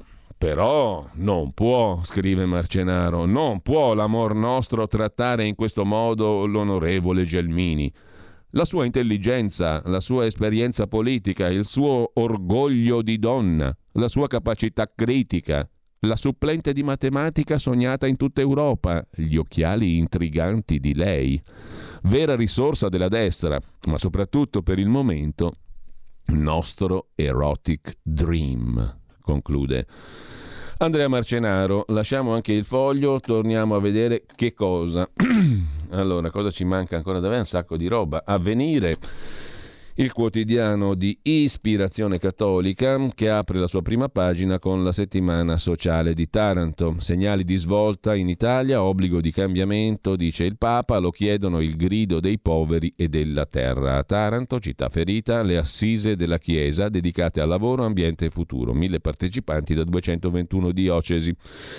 È l'argomento di apertura, poi crescono i cattolici, ma non in Europa, una certa vitalità dei cattolici in Africa e in Asia. Sui vaccini solo promesse ai paesi poveri, una dose su sette. Nuovo appello delle ONG, organizzazioni non governative, verso il G20. Si rischia che la pandemia non finisca mai, scrive Avvenire. E da Avvenire passiamo a vedere adesso anche il giornale di Minzolini. Perlomeno diamogli un'occhiata velocissima alle prime pagine. Ancora assolto Berlusconi, Rubiter, è il titolo d'apertura. Berlusconi che chiede che Draghi resti premier perché il Presidente della Repubblica pare che lo voglia fare egli stesso, cioè Berlusconi. Salvini dice Silvio al Quirinale, scrive ad Alberto Signore, incontro a Bruxelles di Berlusconi con Angela Merkel gli avevano attribuito a Berlusconi quella frasaccia orribile su Angela Merkel che ci rifiutiamo perfino di, di pensare, non solo di ripetere. Vent'anni tra cancellerie e PPE. Le analisi di Paolo Guzzanti, ecco spiegata la fuga dalle urne, qualsiasi cosa voglia dire, e tutte le trame dietro Super Mario e il pezzo di Vittorio Macioce che volta a pagina, a pagina 4. Tutte le trame dietro Super Mario, Palazzo Chigio Quirinale, così le trame della politica tirano Super Mario in base alla convenienza. Calenda evoca la maggioranza Ursula anche dopo il 2023, il 2223. Marcucci PD auspica l'ex BCE, Draghi, al governo fino al 2027, 2227, ma Letta lo vuole capo dello Stato per riprendersi il governo. Povero Mario. Il futuro appartiene a chi fa squadra. Le radio italiane si uniscono per giocare la partita da protagoniste. Nasce l'app Radio Player Italia. 140 stazioni in una sola rete. Scegli la tua preferita e ascolta il suono perfetto del digitale. Gratis, senza registrazione, senza interruzioni, compatibile con tutti i device. Le notizie, la compagnia, la musica scelta da chi la ama, la conosce e la vive. Scarica Radio Player Italia. Il futuro batte con la radio nel cuore. Anche RPL è disponibile su Radio Player Italia.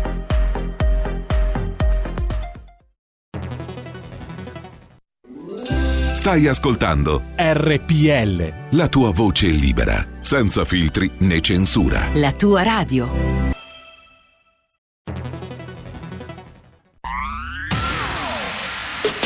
La radio si modifica, semplifica. Da plus la musica purifica. Dove vuoi, dove vuoi, con chi vuoi. Rilassati e vai. La digital radio non ti molla mai. Mi abbandono in questo viaggio. Digitalizzo la frequenza con il suono che è uno spasso. Se penso a prima non ci credo, yo. Da plus è la svolta, qui lo dico e qui lo spiego. Digital Radio. Il suono perfetto. Dub Plus. Anche RPL, la tua radio, è in Digital Radio.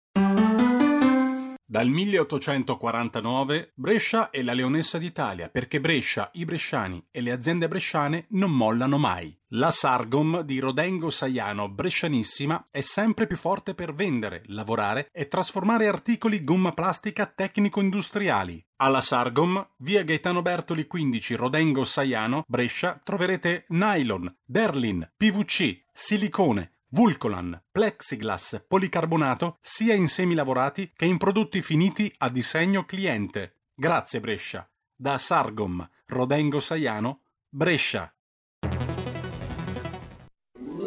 Stai ascoltando RPL. la tua voce libera, senza filtri né censura. La tua radio.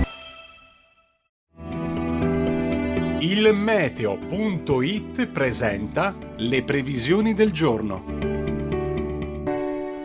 La perturbazione atlantica giunta nella giornata di ieri, transitando da nord a sud sul nostro paese, continua a provocare diverse precipitazioni, temperature stazionarie. Nella prima parte della giornata a maggior rischio di piogge saranno le regioni centrali, con i fenomeni che potranno spingersi fin sulla campagna settentrionale, isolate piogge inoltre sul Triveneto orientale e sulla Sicilia, mentre andrà meglio altrove. Nel pomeriggio tempo ancora spiccatamente instabile al centro, sulla campagna settentrionale, nonché sul basso Tirreno deciso miglioramento al nord, ma specialmente sui settori centro-occidentali, dove sarà ampio il soleggiamento. Le previsioni di ilmeteo.it tornano più tardi. Un saluto da Stefano Ghetti. Avete ascoltato le previsioni del giorno. E allora, Esodo 23, versetti 20-22. Ecco, io mando un angelo davanti a te, per custodirti sul cammino, per farti entrare nel luogo che ho preparato. Abbi rispetto della sua presenza, ubbidisci alla sua voce, non ribellarti a lui. Egli infatti non perdonerebbe la vostra trasgressione, perché il mio nome è in lui. E non si tratta di Mario Draghi, ma proprio di un angelo, giusto Malika Zambelli? esatto, è proprio perché è un periodo un po' oscuro, diciamo, ho deciso di portare un po' di luce parlando di angeli e lo farò in Ma chi ci dà la luce? Chi ci dà la luce, Malika? Beh, Non rispondere, non rispondere, non rispondere, perché andiamo nell'apologia. L'Enel. Brava? Beh, ottimo. Vedi che sono stata brava, ho risposto bene, no? Benissimo. Allora, adesso bando agli scherzi di questo direttore un po' frufru, un gaga di Bello terzo ordine. direttore Fru Fru. ci piace, ci piace molto. E, e quindi va bene, parliamo di angeli comunque oggi, quindi eh, siamo con Gin- come, come Giulio. No, no, no, prego, prego, no, non volevo Eh, ok. inserirmi. Avevo, avevo sentito qualcosa. Allora, no, dicevo, sono con eh, Ginella Tabacco, che è una medium sensitiva, l'avevo già avuta, ha scritto anche dei libri e oggi parleremo di angeli. Abbiamo deciso insieme di trattare questo argomento, siccome se ne parla molto anche nella Bibbia. Noi abbiamo tanti ascoltatori cattolici, quindi forse oggi ci ascolterà anche chi di solito magari fa un po' più fatica a seguirci e citeremo anche eh, alcuni pezzi dell'Apocalisse, Mm. eh, proprio perché appunto Ginella, lei è una sensitiva e ci racconterà magari anche qualche esperienza sua, esperienze di persone che le hanno raccontato anche delle situazioni particolari che boh, possono essere definite incontri angelici o eh, comunque fenomeni, Bene. ne chiamiamoli paranormali. Vabbè, comunque lei ci racconterà, ci racconterà qual è stata la sua esperienza. Ah, Malika, E- poi tu ti diverti anche alla sera dopo il venerdì e con... eh, Sì, sì, Con esatto, Filippo. dalle 21 a mezzanotte sono con Filippo Nardi, quindi ci- No, ma tra l'altro è una trasmissione stasera. molto bella e ne approfitto per dire a chi non l'abbia ancora ascoltata, eh, ci si diverte, si- cioè è bella, elegante, ben, ben fatta, va via benissimo o no? Sono contenta di questo che, che sei soddisfatto Giulio.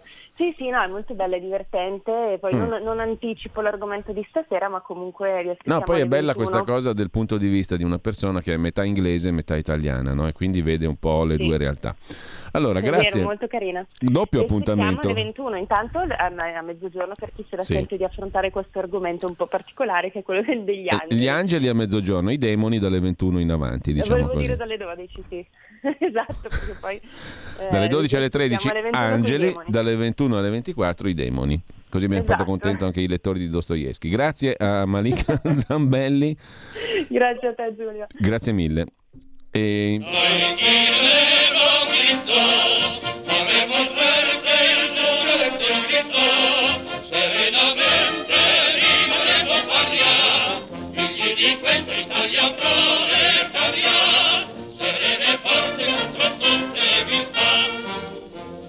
già che la Lega delle Nazioni vuol regalarci le sanzioni già che la Lega contro noi sostina, sopporteremo con disciplina, cantando allegramente una canzone. Noi tireremo diritto, l'amor di patria non fu mai delitto, se il fante in guerra va senza paura, chi resta a casa stringono a cintura, anche il digiuno in questo caso eh è sì. salutar. Qui non vorrei essere troppo irriverente perché lo sono già stato troppo in mattinata, perché c'è una persona con noi adesso che il digiuno lo fa seriamente, non per scherzare, però non avrei mai immaginato, lo devo dire, il 22 di ottobre del 2021 di introdurre l'amico, collega, prezioso collega, giornalista Maurizio Bolognetti con questa canzoncina, hm? che vabbè ok, ci ridiamo sopra finché vogliamo, facciamo i brillanti, facciamo gli ironici, però allora, noi ci difendiamo così, Maurizio, perché siamo poveri, no? Quindi siamo, po- siamo poveri di sostanze, Buongiorno. ma forse ricchi di qualcos'altro. Oso, oso, diciamo, sperare, lo spero caldamente. Per cui ci si diverte e ci si difende così. Però c'è poco da ridere, molto poco eh, da ridere. No.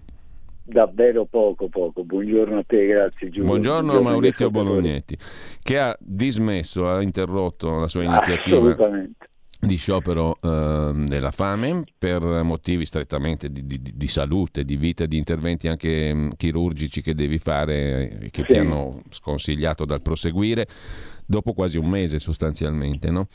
Sì, esatto. allora, sciopero esatto. della fame perché intanto Maurizio Monognetti è un pazzo, no? è un paracomplottista, è un mezzo fascista, è un personaggio da non frequentare perché si ostina da mesi, anni ormai, siamo nell'ordine quasi dei due anni tra un po', a porre problemi di democrazia in una fase di pandemia. No? Sono gli stessi problemi di cui abbiamo peraltro parlato con Massimo Cacciari, da ultimo con altri interlocutori qui a RPL però uh, si fa una fatica terribile se non appartieni all'establishment a far filtrare questo tipo di argomentazioni e anche di conoscenza, di fatti, perché tu hai fornito una quantità enorme di riferimenti anche fattuali, di fonti certificate, di consultabili, chiare, limpide e trasparenti per chi volesse farsi un'opinione, cioè per chi volesse fare l'ABC del, del mestiere sia di giornalista che di cittadino, cioè cercare di informarsi e di avere informazione corretta a 360 gradi, non quella orientata politicamente e finalizzata a degli obiettivi ben precisi che abbiamo peraltro anche imparato a vedere senza essere dei complottisti, perché poi alla fine se uno cerca di esercitarsi, diciamo così, nella nobile arte dell'osservazione e del pensiero, viene anche scambiato per un poco di buono, no? Ci vuole la disciplina, quella della canzoncina di prima, tireremo diritti. Qua, questa metafora del tirare dritto, se l'avessero attribuita a Berlusconi e ad altri, avrebbe fatto come minimo un po' di scalpore. Attribuita a Draghi diventa una qualità positivissima. Anzi, abbiamo letto ieri su quello che era il principale quotidiano italiano, che insomma, mica male è l'idea di non andare più a votare, no? Paolo Mieli. Sì, ma in realtà poi che elezioni sono? Questo, magari verrebbe da chiederci anche questo da un bel po' di tempo in Italia. Sì, ma lo abolissero facciamo prima, così diventa magari anche più, un po' più chiaro. Ieri vedevo Belpietro Basito negli studi di Rete 4 confrontarsi con la Renzulli e con un opinionista più o meno fisso in cui gli studi era, era la trasmissione del Debbio. Mm. Eh, insomma era un, era un, po', perso il direttore della verità e ci credo, per, perché non si riesce non si riesce proprio a far passare, a ragionare un minimo sui fatti. Anche questa storia del Green Pass, mm. Eh, sta, eh, rischiamo che diventi, di epurarla da una serie di elementi che pure dovremmo tenere in considerazione. Ma pian piano l'impressione che stiano completamente scomparendo. Eh, questa emittente radiofonica io non te lo auguro, eh, ma per certi aspetti verrebbe da dire che ormai è stampa clandestina la tua, eh, è, vista l'aria che tira, perché qui abbiamo, ecco, il, veramente abbiamo la quasi totalità della stampa di questo paese, ma questo pure richiederebbe un momento di riflessione, appiattita su posizioni governative. Ora ci sarà anche un governo di unità nazionale, ma per io non, non possiamo spiegarla solo così questa storia. Dopodiché viene un po' da ridere se penso che la FIEG eh, parla di pluralismo, eh, ma lo dico anche all'FNSI, alla Federazione Nazionale della Stampa, state parlando di pluralismo e dov'è il pluralismo in questo paese? Ho l'impressione che sia completamente scomparso. Appena provi a eh, farti portatore di tesi che eh, di fatto sono eretiche, ripeto, ma rispetto a quale ortodossia scompari, letteralmente scompari, ti fanno sparire. È, è quasi impossibile tentare di, eh, un'interlocuzione, tentare un ragionamento, tentare, io sono contento che il tempo, ho sentito la tua rassegna stampa, ma l'avevo già intravisto ieri, il tempo il 22 ottobre del 2021 pone l'accento su cosa? Eh, io l'avrei fatto diversamente, ma lasciamo stare, l'importante è che l'abbiano fatto.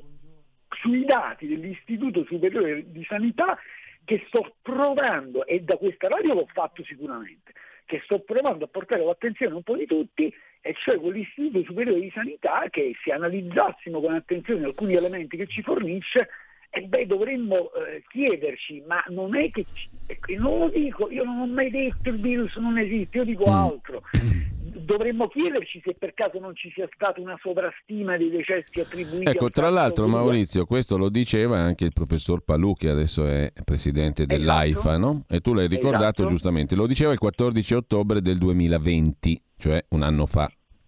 Esatto, del 14 ottobre del 2020, due mesi prima di diventare direttore dell'AIFA, mm, il dottor Palù, negli studi di una TV privata, TV7, diceva questo. E chiaramente basta ascoltarlo, io ho estratto quel minuto e 36, non c'è manipolazione, ma ascoltatelo con attenzione, così ce lo ricordiamo. Che cosa è successo poi a partire dal dicembre del 2020? Perché ce lo vogliamo ascoltare Maurizio? Assolutamente, allora, ne sono immensamente grato. Lo ascoltiamo, il professor Palù, eh, che ripeto, se non lo sapete, è il presidente dell'AIFA attualmente. Due mesi dopo queste dichiarazioni che adesso ascoltiamo, diventa, veniva nominato presidente dell'AIFA, che è un ente di emanazione governativa, naturalmente, l'Agenzia Italiana del Farmaco. Due mesi prima, 14 ottobre del 2020, il professor Palù, ritenuto un grande virologo, no? um, sì. con tutti i titoli, e lo dico non, senza, senza ironia, è veramente ritenuto tale, e diceva così, affermava quanto segue. Quindi è giusto attribuirli al SARS-CoV-2 anche questi 36.000 morti, questi eventi letali. Dovremmo però dire che molti di questi eventi letali avvengono, come dicevo, il 90% della mortalità era negli ottantenni e su, soggetti che avevano altre patologie quindi respiratorie, cardiovascolari, metaboliche, quindi anche una diatesi, cioè una costituzione corporea grassa, cioè tutto quello che produce infiammazione nel nostro corpo. Sappiamo che più vecchi diventiamo, abbiamo arteriosclerosi, le nostre arterie non sono più pulite, dove si forma una placca c'è un'infiammazione e lì il virus attecchisce e replica meglio. Perché i bambini non si ammalano, i giovani? Perché sono belli sani e quindi non hanno questi fattori favorenti.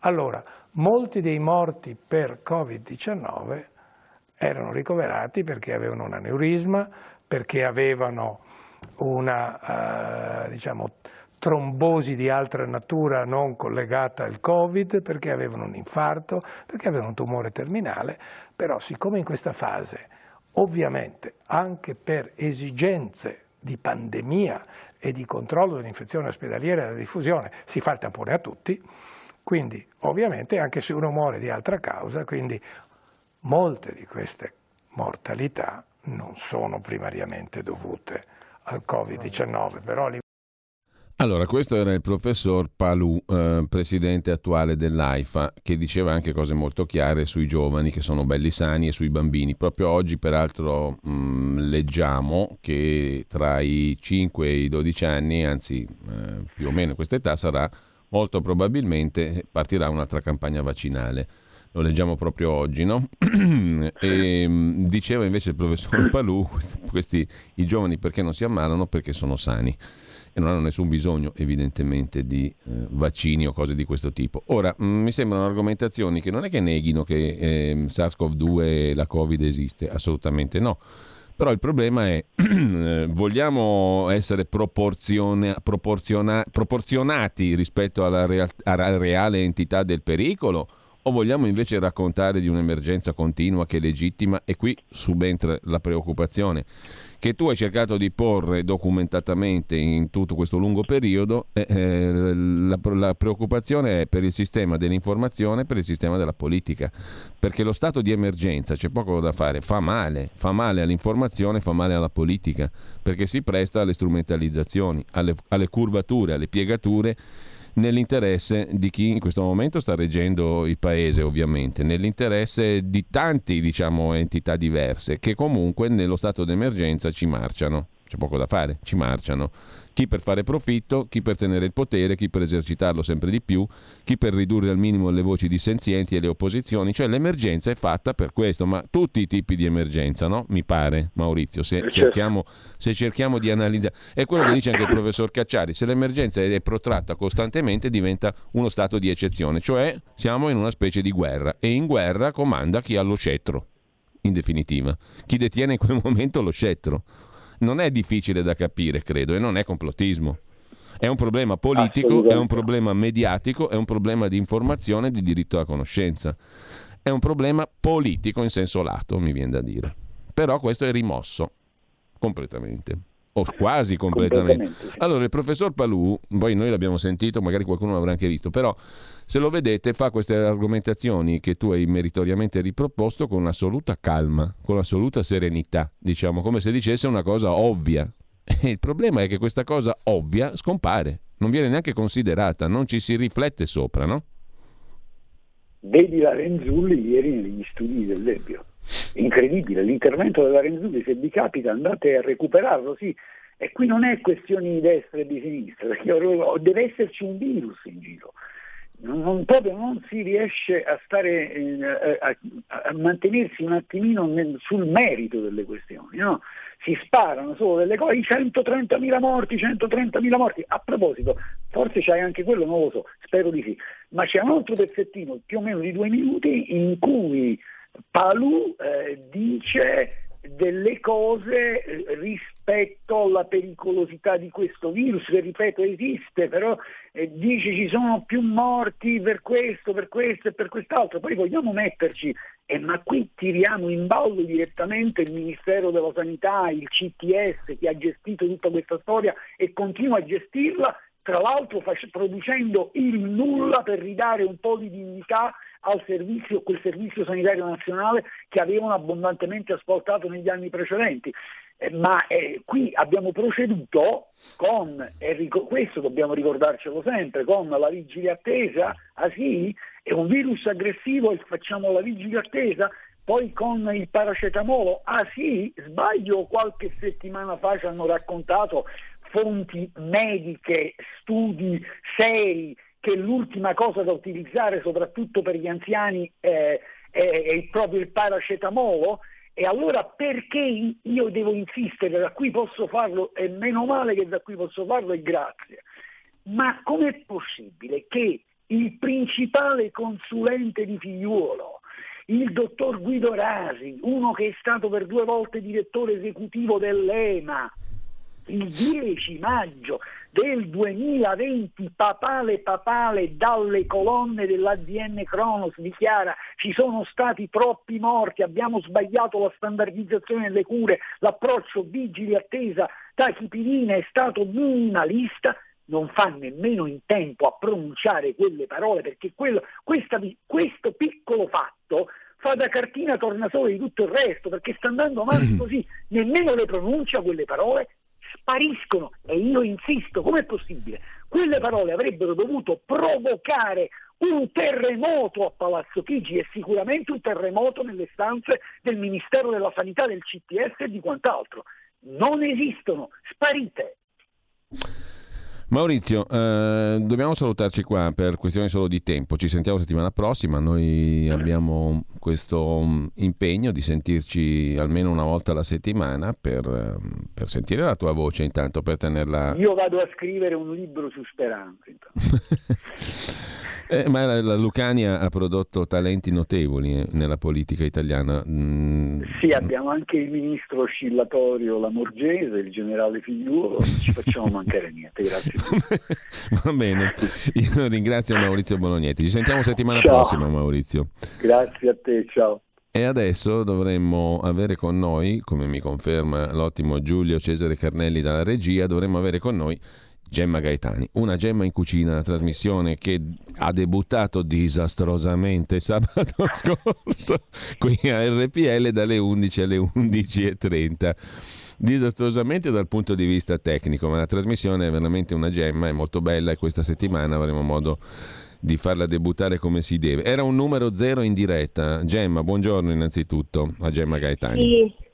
Sì, era una versione radiofonica di Hollywood Party, il film, in cui, in cui, c'è una miccia che dà luogo poi a una lentissima esplosione eh, tragicomica e quindi sì, purtroppo non è andato bene il video, No, che è la parte importante anche eh, così.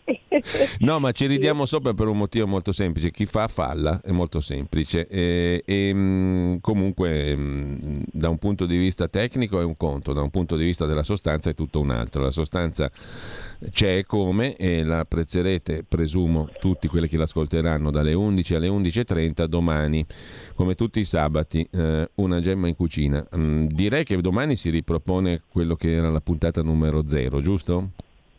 Sì, perché mi è dispiaciuto che molti contenuti sono, siano andati perduti e soprattutto appunto la ricetta si è, vista, si è andata in onda. Mi conferma adesso la regia, mi conferma che il video è arrivato e a posto, quindi abbiamo risolto il problema della settimana scorsa. Sì, no, ma guarda, dovremmo tenere una, un giorno dovremmo parlare così, non lo so dove, di, di come sia mh, complicata la, la, contemporaneità, cioè quando si dice digitalizzazione no? eh, si fa presto a dire digitalizzazione perché non è esattamente che faccio click. No? La e, transizione e, e digitale. Mm. Sì, secondo me è più una transizione verso la follia perché non possiamo farcela, cioè sono cose complicatissime. E vedi anche mandare un video perché uno dice vabbè che ci vuole, invece no perché quel video ti è stato tra l'altro questo dipende tutto dalla, dal fatto che questi strumenti più andiamo avanti più funzionano in automatico, quindi ti viene salvato un video che pesa un giga e mezzo, tu non lo sai, fai click per inviarlo e ti si inchioda tutto e questo video non va da nessuna parte, avresti fatto prima prima con la videocassetta in mano ad andare a piedi a consegnare il, il contenuto. Quindi eh, sono cose molto, molto Beh, insomma, il, il, punto è che abbiamo superato gli ostacoli tecnici e quindi il debutto sì. vero e proprio lo consideriamo quello di domani, dalle 11 alle 11 e 30. Eh, Gemma Gaetani già la conoscete, la leggete sulla verità, la ascoltate anche in pillola eh, dentro Zoom di Antonino Danna e mh, mm, questa qui invece è un'altra rubrica. Ci vuoi riassumere brevemente Gemma com'è strutturata? Lo dico a beneficio ancora di chi non l'avesse ancora ascoltata neanche nel numero zero. Domani il debutto ufficiale, mettiamola così. Mm, eh, ci sono altre due mini rubriche dentro. Come l'hai voluta concepire? Lo dico a beneficio di chi ci ascolta. Allora, l'idea è quella davvero di mettere insieme delle piccole gemme della cucina, in primo luogo italiana, ma non soltanto. Quindi gemme che possono essere di volta in volta varie cose, per esempio un prodotto di stagione, la ricetta che è probabilmente collegata a quel prodotto e poi delle gemme che sono sempre collegate al prodotto di stagione e alla ricetta, eh, che sono per esempio eh, le, che entrano eh, tramite le due rubriche, quindi tramite food art, eh, perché a me dà un pochino fastidio questo concetto di food, no? che vuol dire tante cose, vuol dire cibo in inglese, è il nome commerciale con cui appunto si, si chiama il cibo all'estero, soprattutto in sede commerciale, quindi è necessario. Però allo stesso tempo mi sembra di vedere un po' di cialtronaggine intorno a questo concetto mm. di food, soprattutto sui social network. E allora volevo um, mettere diciamo, sul piatto della bilancia, accanto a questo concetto che si porta dietro un po' di cose anche negative secondo me di food, quello di art, cioè ricordare che il cibo è stato anche, eh, lo è anche adesso, però nel passato è stato un glorioso argomento di arte quindi di arte eh, intesa in, in ogni sì. senso, dalla scultura alla, appunto anche per esempio al libro di cucina di eh, 500 anni fa che diventa anche una questione non più di sola manualistica ma anche di eh, quasi di prodotto artistico ormai, no? Sì. Perché eh, è un libro che noi possiamo leggere per esempio anche come un romanzo e così tramite il libro per esempio arriviamo alla uh, rubrica della biblioteca di cucina. Questa è un'altra cosa per me molto importante perché molto spesso noi ci mangiamo, eh, cuciniamo pochissimo eh, e assolutamente non sappiamo però niente di cucina, sappiamo molto poco. Allora la biblioteca di cucina vuole servire a introdurre ogni volta, ecco anche in questo caso, una piccola gemma nell'ambito delle pubblicazioni editoriali che riguardano la cucina, eh, che può essere appunto un manuale di cucina, ma può essere anche un libro sulla cucina. E, per esempio non tanti sanno che esistono anche gli storici del cibo ed è secondo me un gran peccato perché noi magari apprezziamo con tutto il nostro cuore la lasagna, no? magari la facciamo anche a regola d'arte, però non sapendo da che cosa deriva quella preparazione ci perdiamo un piccolo pezzo. Quindi il mio obiettivo è quello di eh, accompagnare appunto chi ci ascolta a fare un piccolo, una piccola camminata all'interno di eh, queste gemme che di volta in volta ci, ci troveremo davanti. Bene, e poi c'è anche la videoricetta che conclude la puntata. Eh, e che domani riguarda la bieta. Domani riguarda l'erbazzone, sì. La bieta domani e l'erbazzone. Sì, sì, sì, sì, sì, perché l'erbazzone è una ricetta con cui si esalta eh, questa verdura che è solitamente considerata povera e noiosa. Mm. Bene. Allora, Gemma, um, in bocca al lupo di nuovo um, e, e, domani dalle 11 alle 11.30 il, il vero debutto uh, della nuova rubrica Una gemma in cucina. Grazie a Gemma Grazie. Gaetani, grazie mille. Grazie a te, ciao, buon proseguimento. Non perdetevela perché io lo, me la sono vista senza diciamo difetti tecnici ed è veramente interessante. Uh, e si, intra, si, intrappone, si frappone, per essere, si intrappone, che verbo idiota che ho coniato in diretta, si frappone a Tax Girl dalle 10 alle 11, Giorgia Pacione di Bello sulle tasse e dalle 11.30 alle 12 ritorna a parlare di economia, economia in senso molto empirico, alla prova dei fatti, taglio basso, la rubrica di Stefano Arrobiati dalle 11.30 alle 12 del sabato. Intanto, uh, che dici Giulio Cesare Carnelli? Ci ascoltiamo il primo brano musicale di oggi, il tema dal film Schindler's List, eseguito dalla Boston Symphony Orchestra. Perché? Perché mh, oggi, 22 ottobre, ma del 1881, questa prestigiosa orchestra, la Boston Symphony Orchestra, giusto appunto, tiene il suo primo concerto.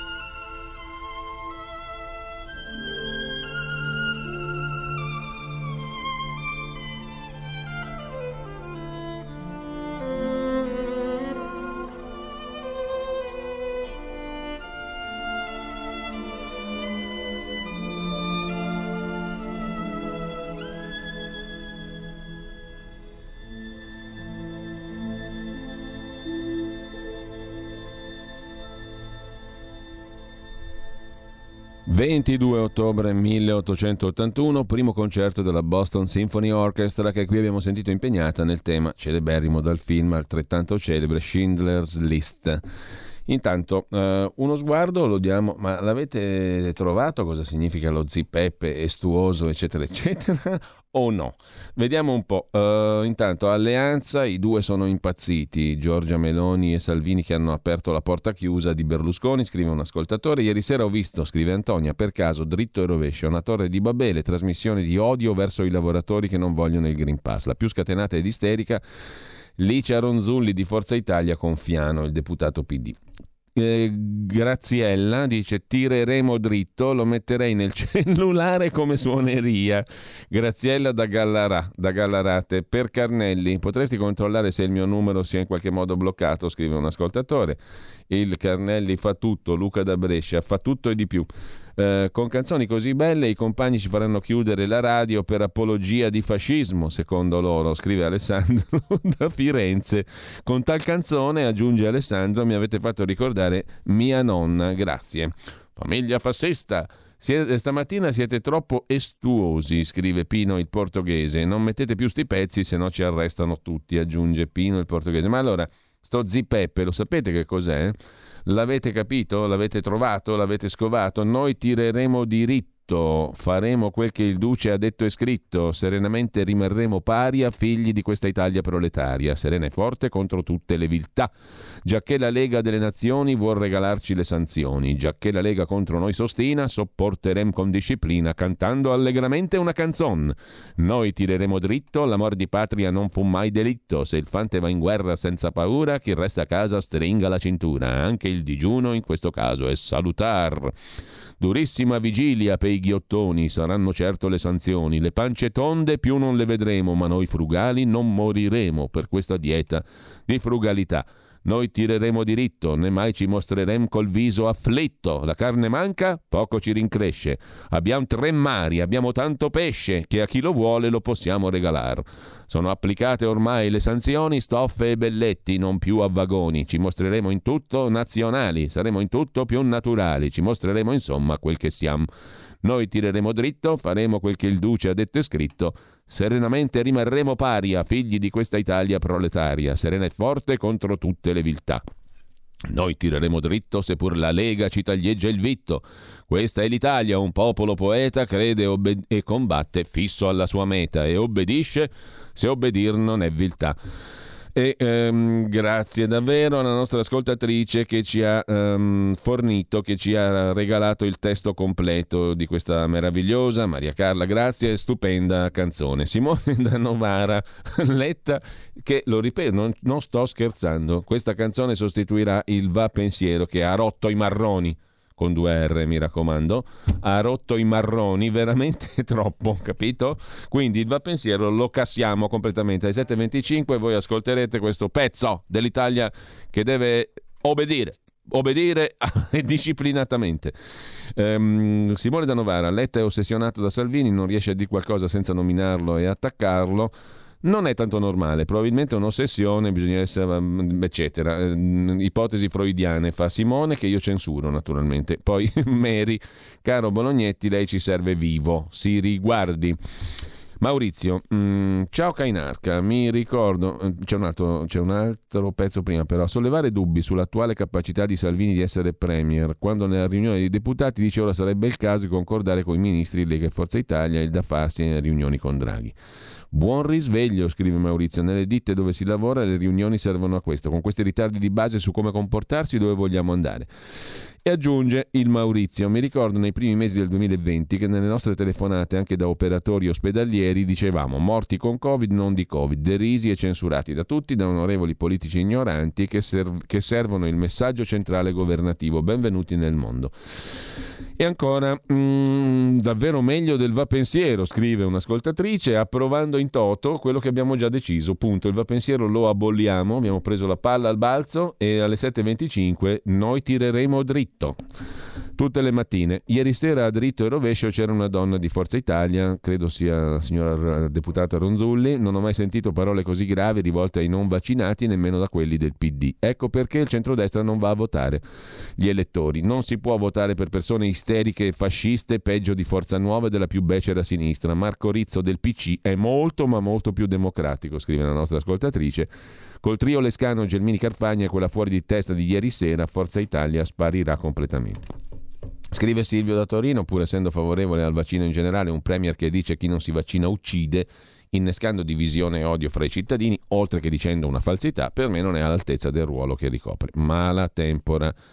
Currunt, scrive l'ascoltatore. Zi Peppe, scrive Pina da Monza Brianza, è il vaso da notte. Esattamente, è il vaso da notte, il pitale, dedicato soprattutto... Comunque lasciamo perdere, è quella roba lì. Perché Zipeppe? Perché lo riempiamo, lo Zipeppe, lo riempiamo tutte le mattine, diciamo, lo Zipeppe della rassegna stampa, ma diciamo con autoironia, non certo per svilire ciò che facciamo, assolutamente no. La cosa politicamente divertente dello Zipeppe è che la sua etimologia ci richiama ai borbonici i quali mh, mm, hanno denominato così il Pitale, destinato a quella sua nobile funzione, per ricordare Giuseppe Garibaldi, anzi per criticare Giuseppe Garibaldi, una vendetta dei borbonici contro Giuseppe Garibaldi, chiamare Zipeppe il vaso da notte, il Pitale. Secondo alcuni l'etimologia è questa. Estuoso invece, che cosa significa? Eh, conosci il dottor Mozzi? Ha fatto un video sulla Costituzione calpestata con il Green Pass. Sarebbe bello averlo qui in radio qualche volta. Ci fu a suo tempo per altri motivi. Il dottor Mozzi, ricordo, con Valentina Lucarelli, se non ricordo male, sabato, proprio quella trasmissione del del cibo e delle ehm, ehm, appunto di agroalimentare. Marco da Grate che lo saluto, poi canzone scritta in occasione delle sanzioni contro l'Italia del 35 a seguito dell'invasione dell'Etiopia, esattamente quella. Se hanno sbagliato macroscopicamente il numero dei morti, via immediatamente il Green Pass. Lunedì dono 100 euro alla radio, scrive questa ascoltatrice che io ringrazio di cuore. Estuoso significa ardente, fervente e quindi io estuosamente ringrazio l'ascoltatrice che dona 100 euro. Poi faremo partire una campagna abbonamenti del tutto nuova, ma a tamburo perché dobbiamo Dobbiamo svegliarci qua, c'è poco da fare, bisogna svegliarsi. Estuoso significa ardente, fervente, esagitato, concitato, da estus, estus estus, calore in latino. Qualcosa di veramente ardente, di veramente esagitato, di veramente fervente, di veramente concitato, come Zipeppe Giuseppe Che assonanza, scrive un ascoltatore. No, quello è Garibaldi, eh? Zipeppe Garibaldi. Allora, sono le 9 e 10. Quando è che ci dobbiamo interrompere per il cui Parlamento? Fra 10 minuti. Abbiamo giusto il tempo di passare in rassegna rapidissima il giornale, soldi dal Venezuela ai 5 Stelle, domande a Conte con l'intervista all'ex ministro Lorenzo Fontana della Lega, la Lega sarebbe stata massacrata se fosse venuto fuori dei soldi avuti dall'estero come il Venezuela che ha dato i soldi ai 5 Stelle per appoggiare Draghi. Bellissimo, l'eterogenesi dei fini, dicevamo ieri per parlare complicato. Grillo Junior no al rito abbreviato rischia fino a 12 anni. Così il giornale, eravamo rimasti lì. Adesso dal giornale passiamo al giorno, quotidiano nazionale, giorno nazione, resto del Carlino, in cerca di qualcosa di stimolante, di estuoso, per fuoriuscire da uno zipeppe che ormai è stracolmo. Abbiamo colmato lo zipeppe, adesso ci dedichiamo alle cose belle. Chi perde la pensione anticipata. Il titolo del quotidiano nazionale, la quota 102-104, la fine di opzione donna, penalizzano soprattutto i nati nel 1960 e le lavoratrici poco meno che sessantenni. Rientra in manovra il bonus facciate per chi ristruttura, resta confermato lo stop al super bonus per le villette singole dal 2023. E poi c'è Berlusconi Immarcescibile, gioie e dolori, Berlusconi assolto a Siena, filone del processo Rubiter, ma scoppia la grana Forza Italia, la rivolta dei ministri filo Draghi, scrive il quotidiano nazionale. Dal mattino di Napoli, andiamo veramente a tamburo battente, dal mattino di Napoli il primo piano sulle parole del presidente di Confindustria Bonomi, la ripresa passa dal sud, ma prima di tutto va rinnovata la pubblica amministrazione. Auguri e baci, buon lavoro. I governatori del mezzogiorno che dicono PNRR, le risorse non sono certe e Carfagna che risponde no, sono certissime, sono blindate. E se lo dice la Carfagna, a posto siamo. Napoli, Manfredi, il ministro dell'università, ex ministro, naturalmente neosindaco, schiera la giunta dei professionisti, quattro assessori sono in quota Manfredi, tre De Luca, eh, due super tecnici, Granata e Falciatore, cinque donne, sei uomini e via dicendo, sono i professionisti, sono i validi, i migliori. Mentre dal mattino di Napoli andiamo a dare un'occhiata anche al messaggero e poi al tempo di Franco Bechis, il messaggero mette in apertura mh, mm, l'allarme delle imprese, mh, mm, ripresa a rischio, il costruttore Salini dice che mancano 100.000 lavoratori per le grandi opere del PNRR, mancano anche i tecnici che dovrebbero sorvegliare il tutto, non siamo capaci di fare niente, hanno scritto nei concorsi gente che poi è stata ripescata perché sennò non ce n'era abbastanza di tecnici per sorvegliare il PNRR. Per la pubblica amministrazione salta il limite sullo smart working, ci informa il messaggero in prima pagina, nessun limite allo smart working nel settore pubblico da gennaio, ma con alcuni paletti. Salta l'annunciato tetto del 15% al lavoro agile per gli statali. Lo dice il ministro Brunetta che oggi incontrerà i sindacati, mentre per il Comitato Tecnico Scientifico parla il professor Ciciliano, Fabio Ciciliano, emergenza verso la fine contro il Covid, il CTS non serve più, il Comitato Tecnico Scientifico non serve più. Intanto Roma riparte da Gualtieri. Il tempo di Roma, per concludere la nostra rassegna stampa, c'è anche Milano Finanza che dà una notizia interessante, il debito Covid lo mettiamo nel nello ZIPEP dell'Unione Europea, proposta shock del governatore alla giornata del risparmio. Visco, Banca Italia, ha detto facciamo uno ZIPEP, un fondo di, affor- di, ammortamento per sterilizzare i danni sui conti pubblici, cioè mettiamo nello ZIPEP europeo il debito contratto in Italia per il Covid. L'idea aiuterebbe molto l'Italia, il cui indebitamento con la pandemia è salito di 300 miliardi, scrive Milano Finanza mentre il Tempo di Roma apre la sua prima pagina con eh, l'articolo principale di Francesco Storace rivolto ai tre del patto delle pere. Avevano solo scherzato mm, Salvini, Meloni, Berlusconi. Dopo nemmeno un giorno il patto del centrodestra si squaglia. Berlusconi punge gli alleati, ha detto che lui è il professore e gli altri due sono gli allievi, mentre Salvini punge la Meloni. Era 21, giorno dispari, in scena le liti, dopo il calumè della pace a Villa Grandi, ieri la giornata delle sparatorie, scrive Francesco Storace. Va in scena il tutti contro tutti e Far West nel centro-destra, polemiche a non finire nella coalizione e tra i partiti. Al pranzo di Villa Grande un armistizio di facciata. Eh, di supporto c'è il pezzo di Franco Becchis sul PD e lo scioglimento di Forza Nuova. Il PD poteva chiuderla già, ma non l'ha mai fatto, scrive il direttore del Tempo, l'articolo è a pagina 7, lo scioglimento di Forza Nuova, una sceneggiata. Il centro-sinistra ha avuto più volte la possibilità di procedere, non l'ha mai fatto. L'ultima volta quando il ministro dell'Interno era Minniti del PD. Letta può continuare a chiedere lo scioglimento, tanto nessuno, sa che nessuno lo farà mai. E questi sono un po' i temi delle prime pagine. Tra gli articoli di oggi, Italia Oggi apre con il Covid-19 il Covid-19 lo paga l'azienda, scrive Italia Oggi, cancellata la norma che metteva il costo della quarantena dei dipendenti a carico dello Stato. Per le aziende una batosta da 200 milioni 2020, 180 per il 2021. La quarantena dei dipendenti a carico delle aziende, tre giorni interamente, il resto 50-50 con l'Inps. Il decreto fiscale cancella la norma del decreto Cura Italia che voleva che i costi delle quarantene fossero sostenuti dallo Stato, sia per la quota a carico dei datori di lavoro che per quella INPS. A conti fatti un costo di 400 milioni a carico delle aziende per 2020 e 2021, retroattivamente. Mentre scrive Italia Oggi nella rubrica Il corsivo diritto e rovescio in prima pagina, è in corso presso il Museo del Novecento, in Piazza Duomo, a Milano, una bella mostra nella sua città delle opere di Mario Sironi, che nacque a Sassari, ma fu sostanzialmente milanese. L'unico limite è l'esiguità dello spazio disponibile.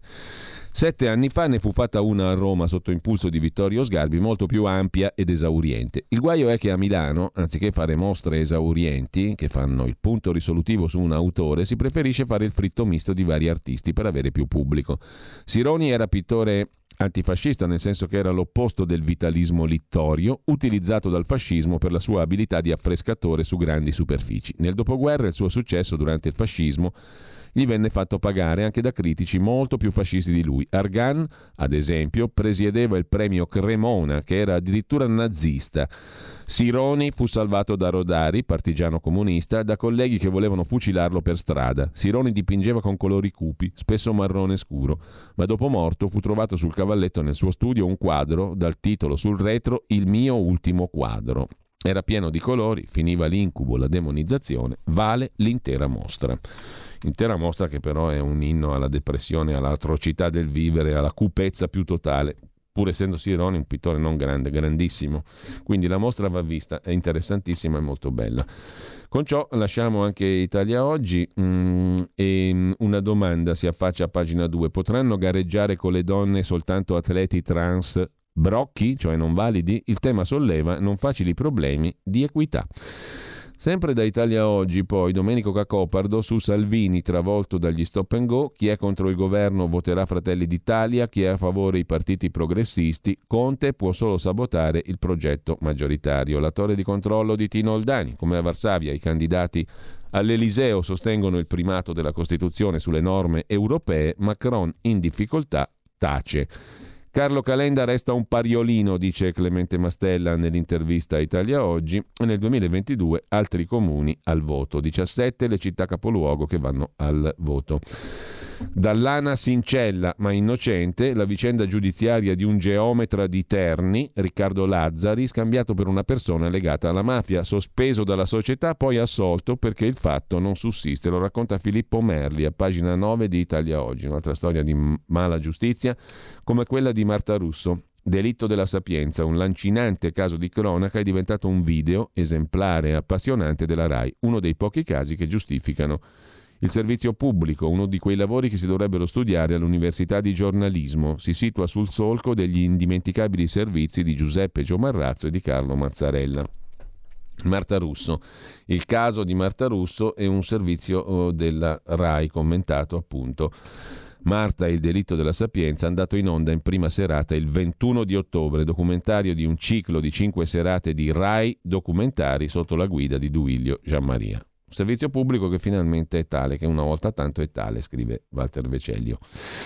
Con ciò lasciamo anche Italia Oggi, mm, l'ultimo pezzo, quello di Roberto Giardina da Berlino, l'ecologista che spara ad alzo zero contro il gasdotto russo che fornirà la Germania lungo 200, 1200 km costato 10 miliardi di euro. Una manovra azzardata ora che il carburante è scarso. Vi segnalo tra i pezzi di oggi, allora il turno degli under 12, scrive la stampa. L'Agenzia Europea del Farmaco, l'EMA, sta dando il via libera al vaccino per i bambini tra 5 e 11 anni. A dicembre sarà possibile cominciare a inoculare i bambini. Sul secolo XIX la tragedia invece di Camilla Canepa, giovane di Sestri Levanti, morte, di Sestri Levante morta il 10 giugno dopo la prima dose del vaccino AstraZeneca. Effetti avversi della vaccinazione, hanno detto i periti, è stata immunizzata con una dose. Lo studio dice che la ragazza era sana, scagionati i medici dell'ospedale di Lavagna. Su Genova il secolo XIX si occupa anche del Ponte Morandi e assalto delle parti civili, sono 500 e chiedono di essere in aula a processo. Terminalisti, aziende, sfollati, 5 associazioni legate alle tragedie stradali. 43 furono le vittime, 14 agosto del 18.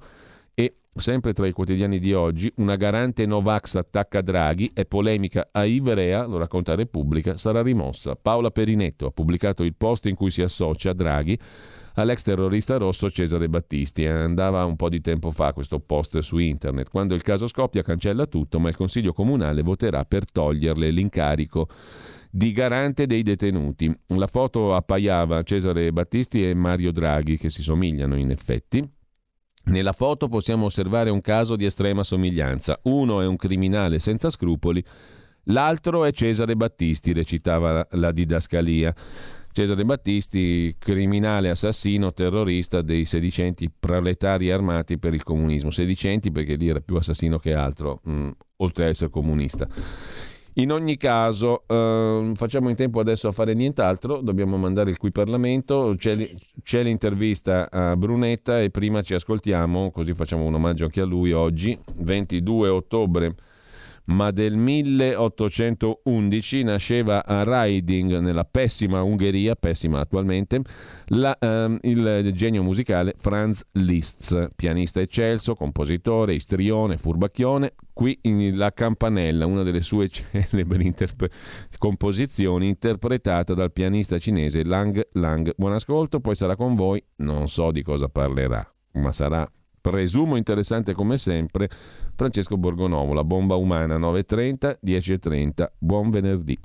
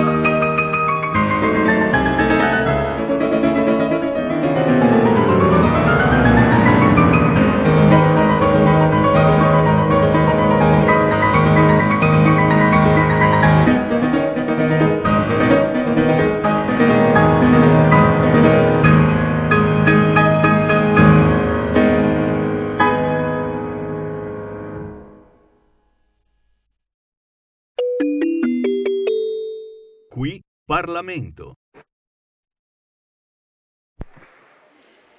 Grazie Presidente. Onorevoli colleghi e colleghe, sappiamo che l'emergenza economica sanitaria da Covid-19 ha messo e sta mettendo a dura prova le nostre imprese. Ed ecco perché oggi stiamo per votare la conversione in legge del decreto che mira ad arginare la crisi economica con misure che danno la possibilità ai nostri imprenditori commerciali o agricoli di risanare la loro azienda. Vede Presidente, questo provvedimento è fortemente ambizioso perché ha come obiettivo quello di superare la situazione di squilibrio delle imprese prima che si arrivi al fallimento. Per questo motivo è stata introdotta la composizione negoziata, un nuovo istituto che aiuterà l'imprenditore a risanare e a ristrutturare la sua azienda e quindi a ripartire, creando nuova ricchezza e lavoro. Ma tutti in quest'Aula dobbiamo essere consapevoli che questo è solo un primo passo per far uscire i nostri imprenditori dalla crisi. Possiamo e dobbiamo essere più coraggiosi. Per il rilancio economico del nostro Paese occorre abbassare l'imposizione fiscale, tagliare l'IRAP, rimodulare le aliquote IVA verso il basso, continuare con la rottamazione a saldo e stralcio delle cartelle esattoriali. Insomma, serve assolutamente intervenire con azioni concrete che sostengono i cittadini in difficoltà e le imprese che vogliono rilanciarsi. Le nostre proposte come Lega vanno in questa direzione perché crediamo che il compito della politica sia quello di supportare e agevolare lo sviluppo economico e non sostenere una politica assistenziale e finalizzata solo al misero risultato elettorale. Il nostro sostegno ed il voto favorevole del nostro gruppo a questo provvedimento anche questa volta non mancherà, ma nel contempo chiediamo più coraggio in sede in scelte determinate per il futuro del nostro Paese. Grazie Presidente. Qui Parlamento.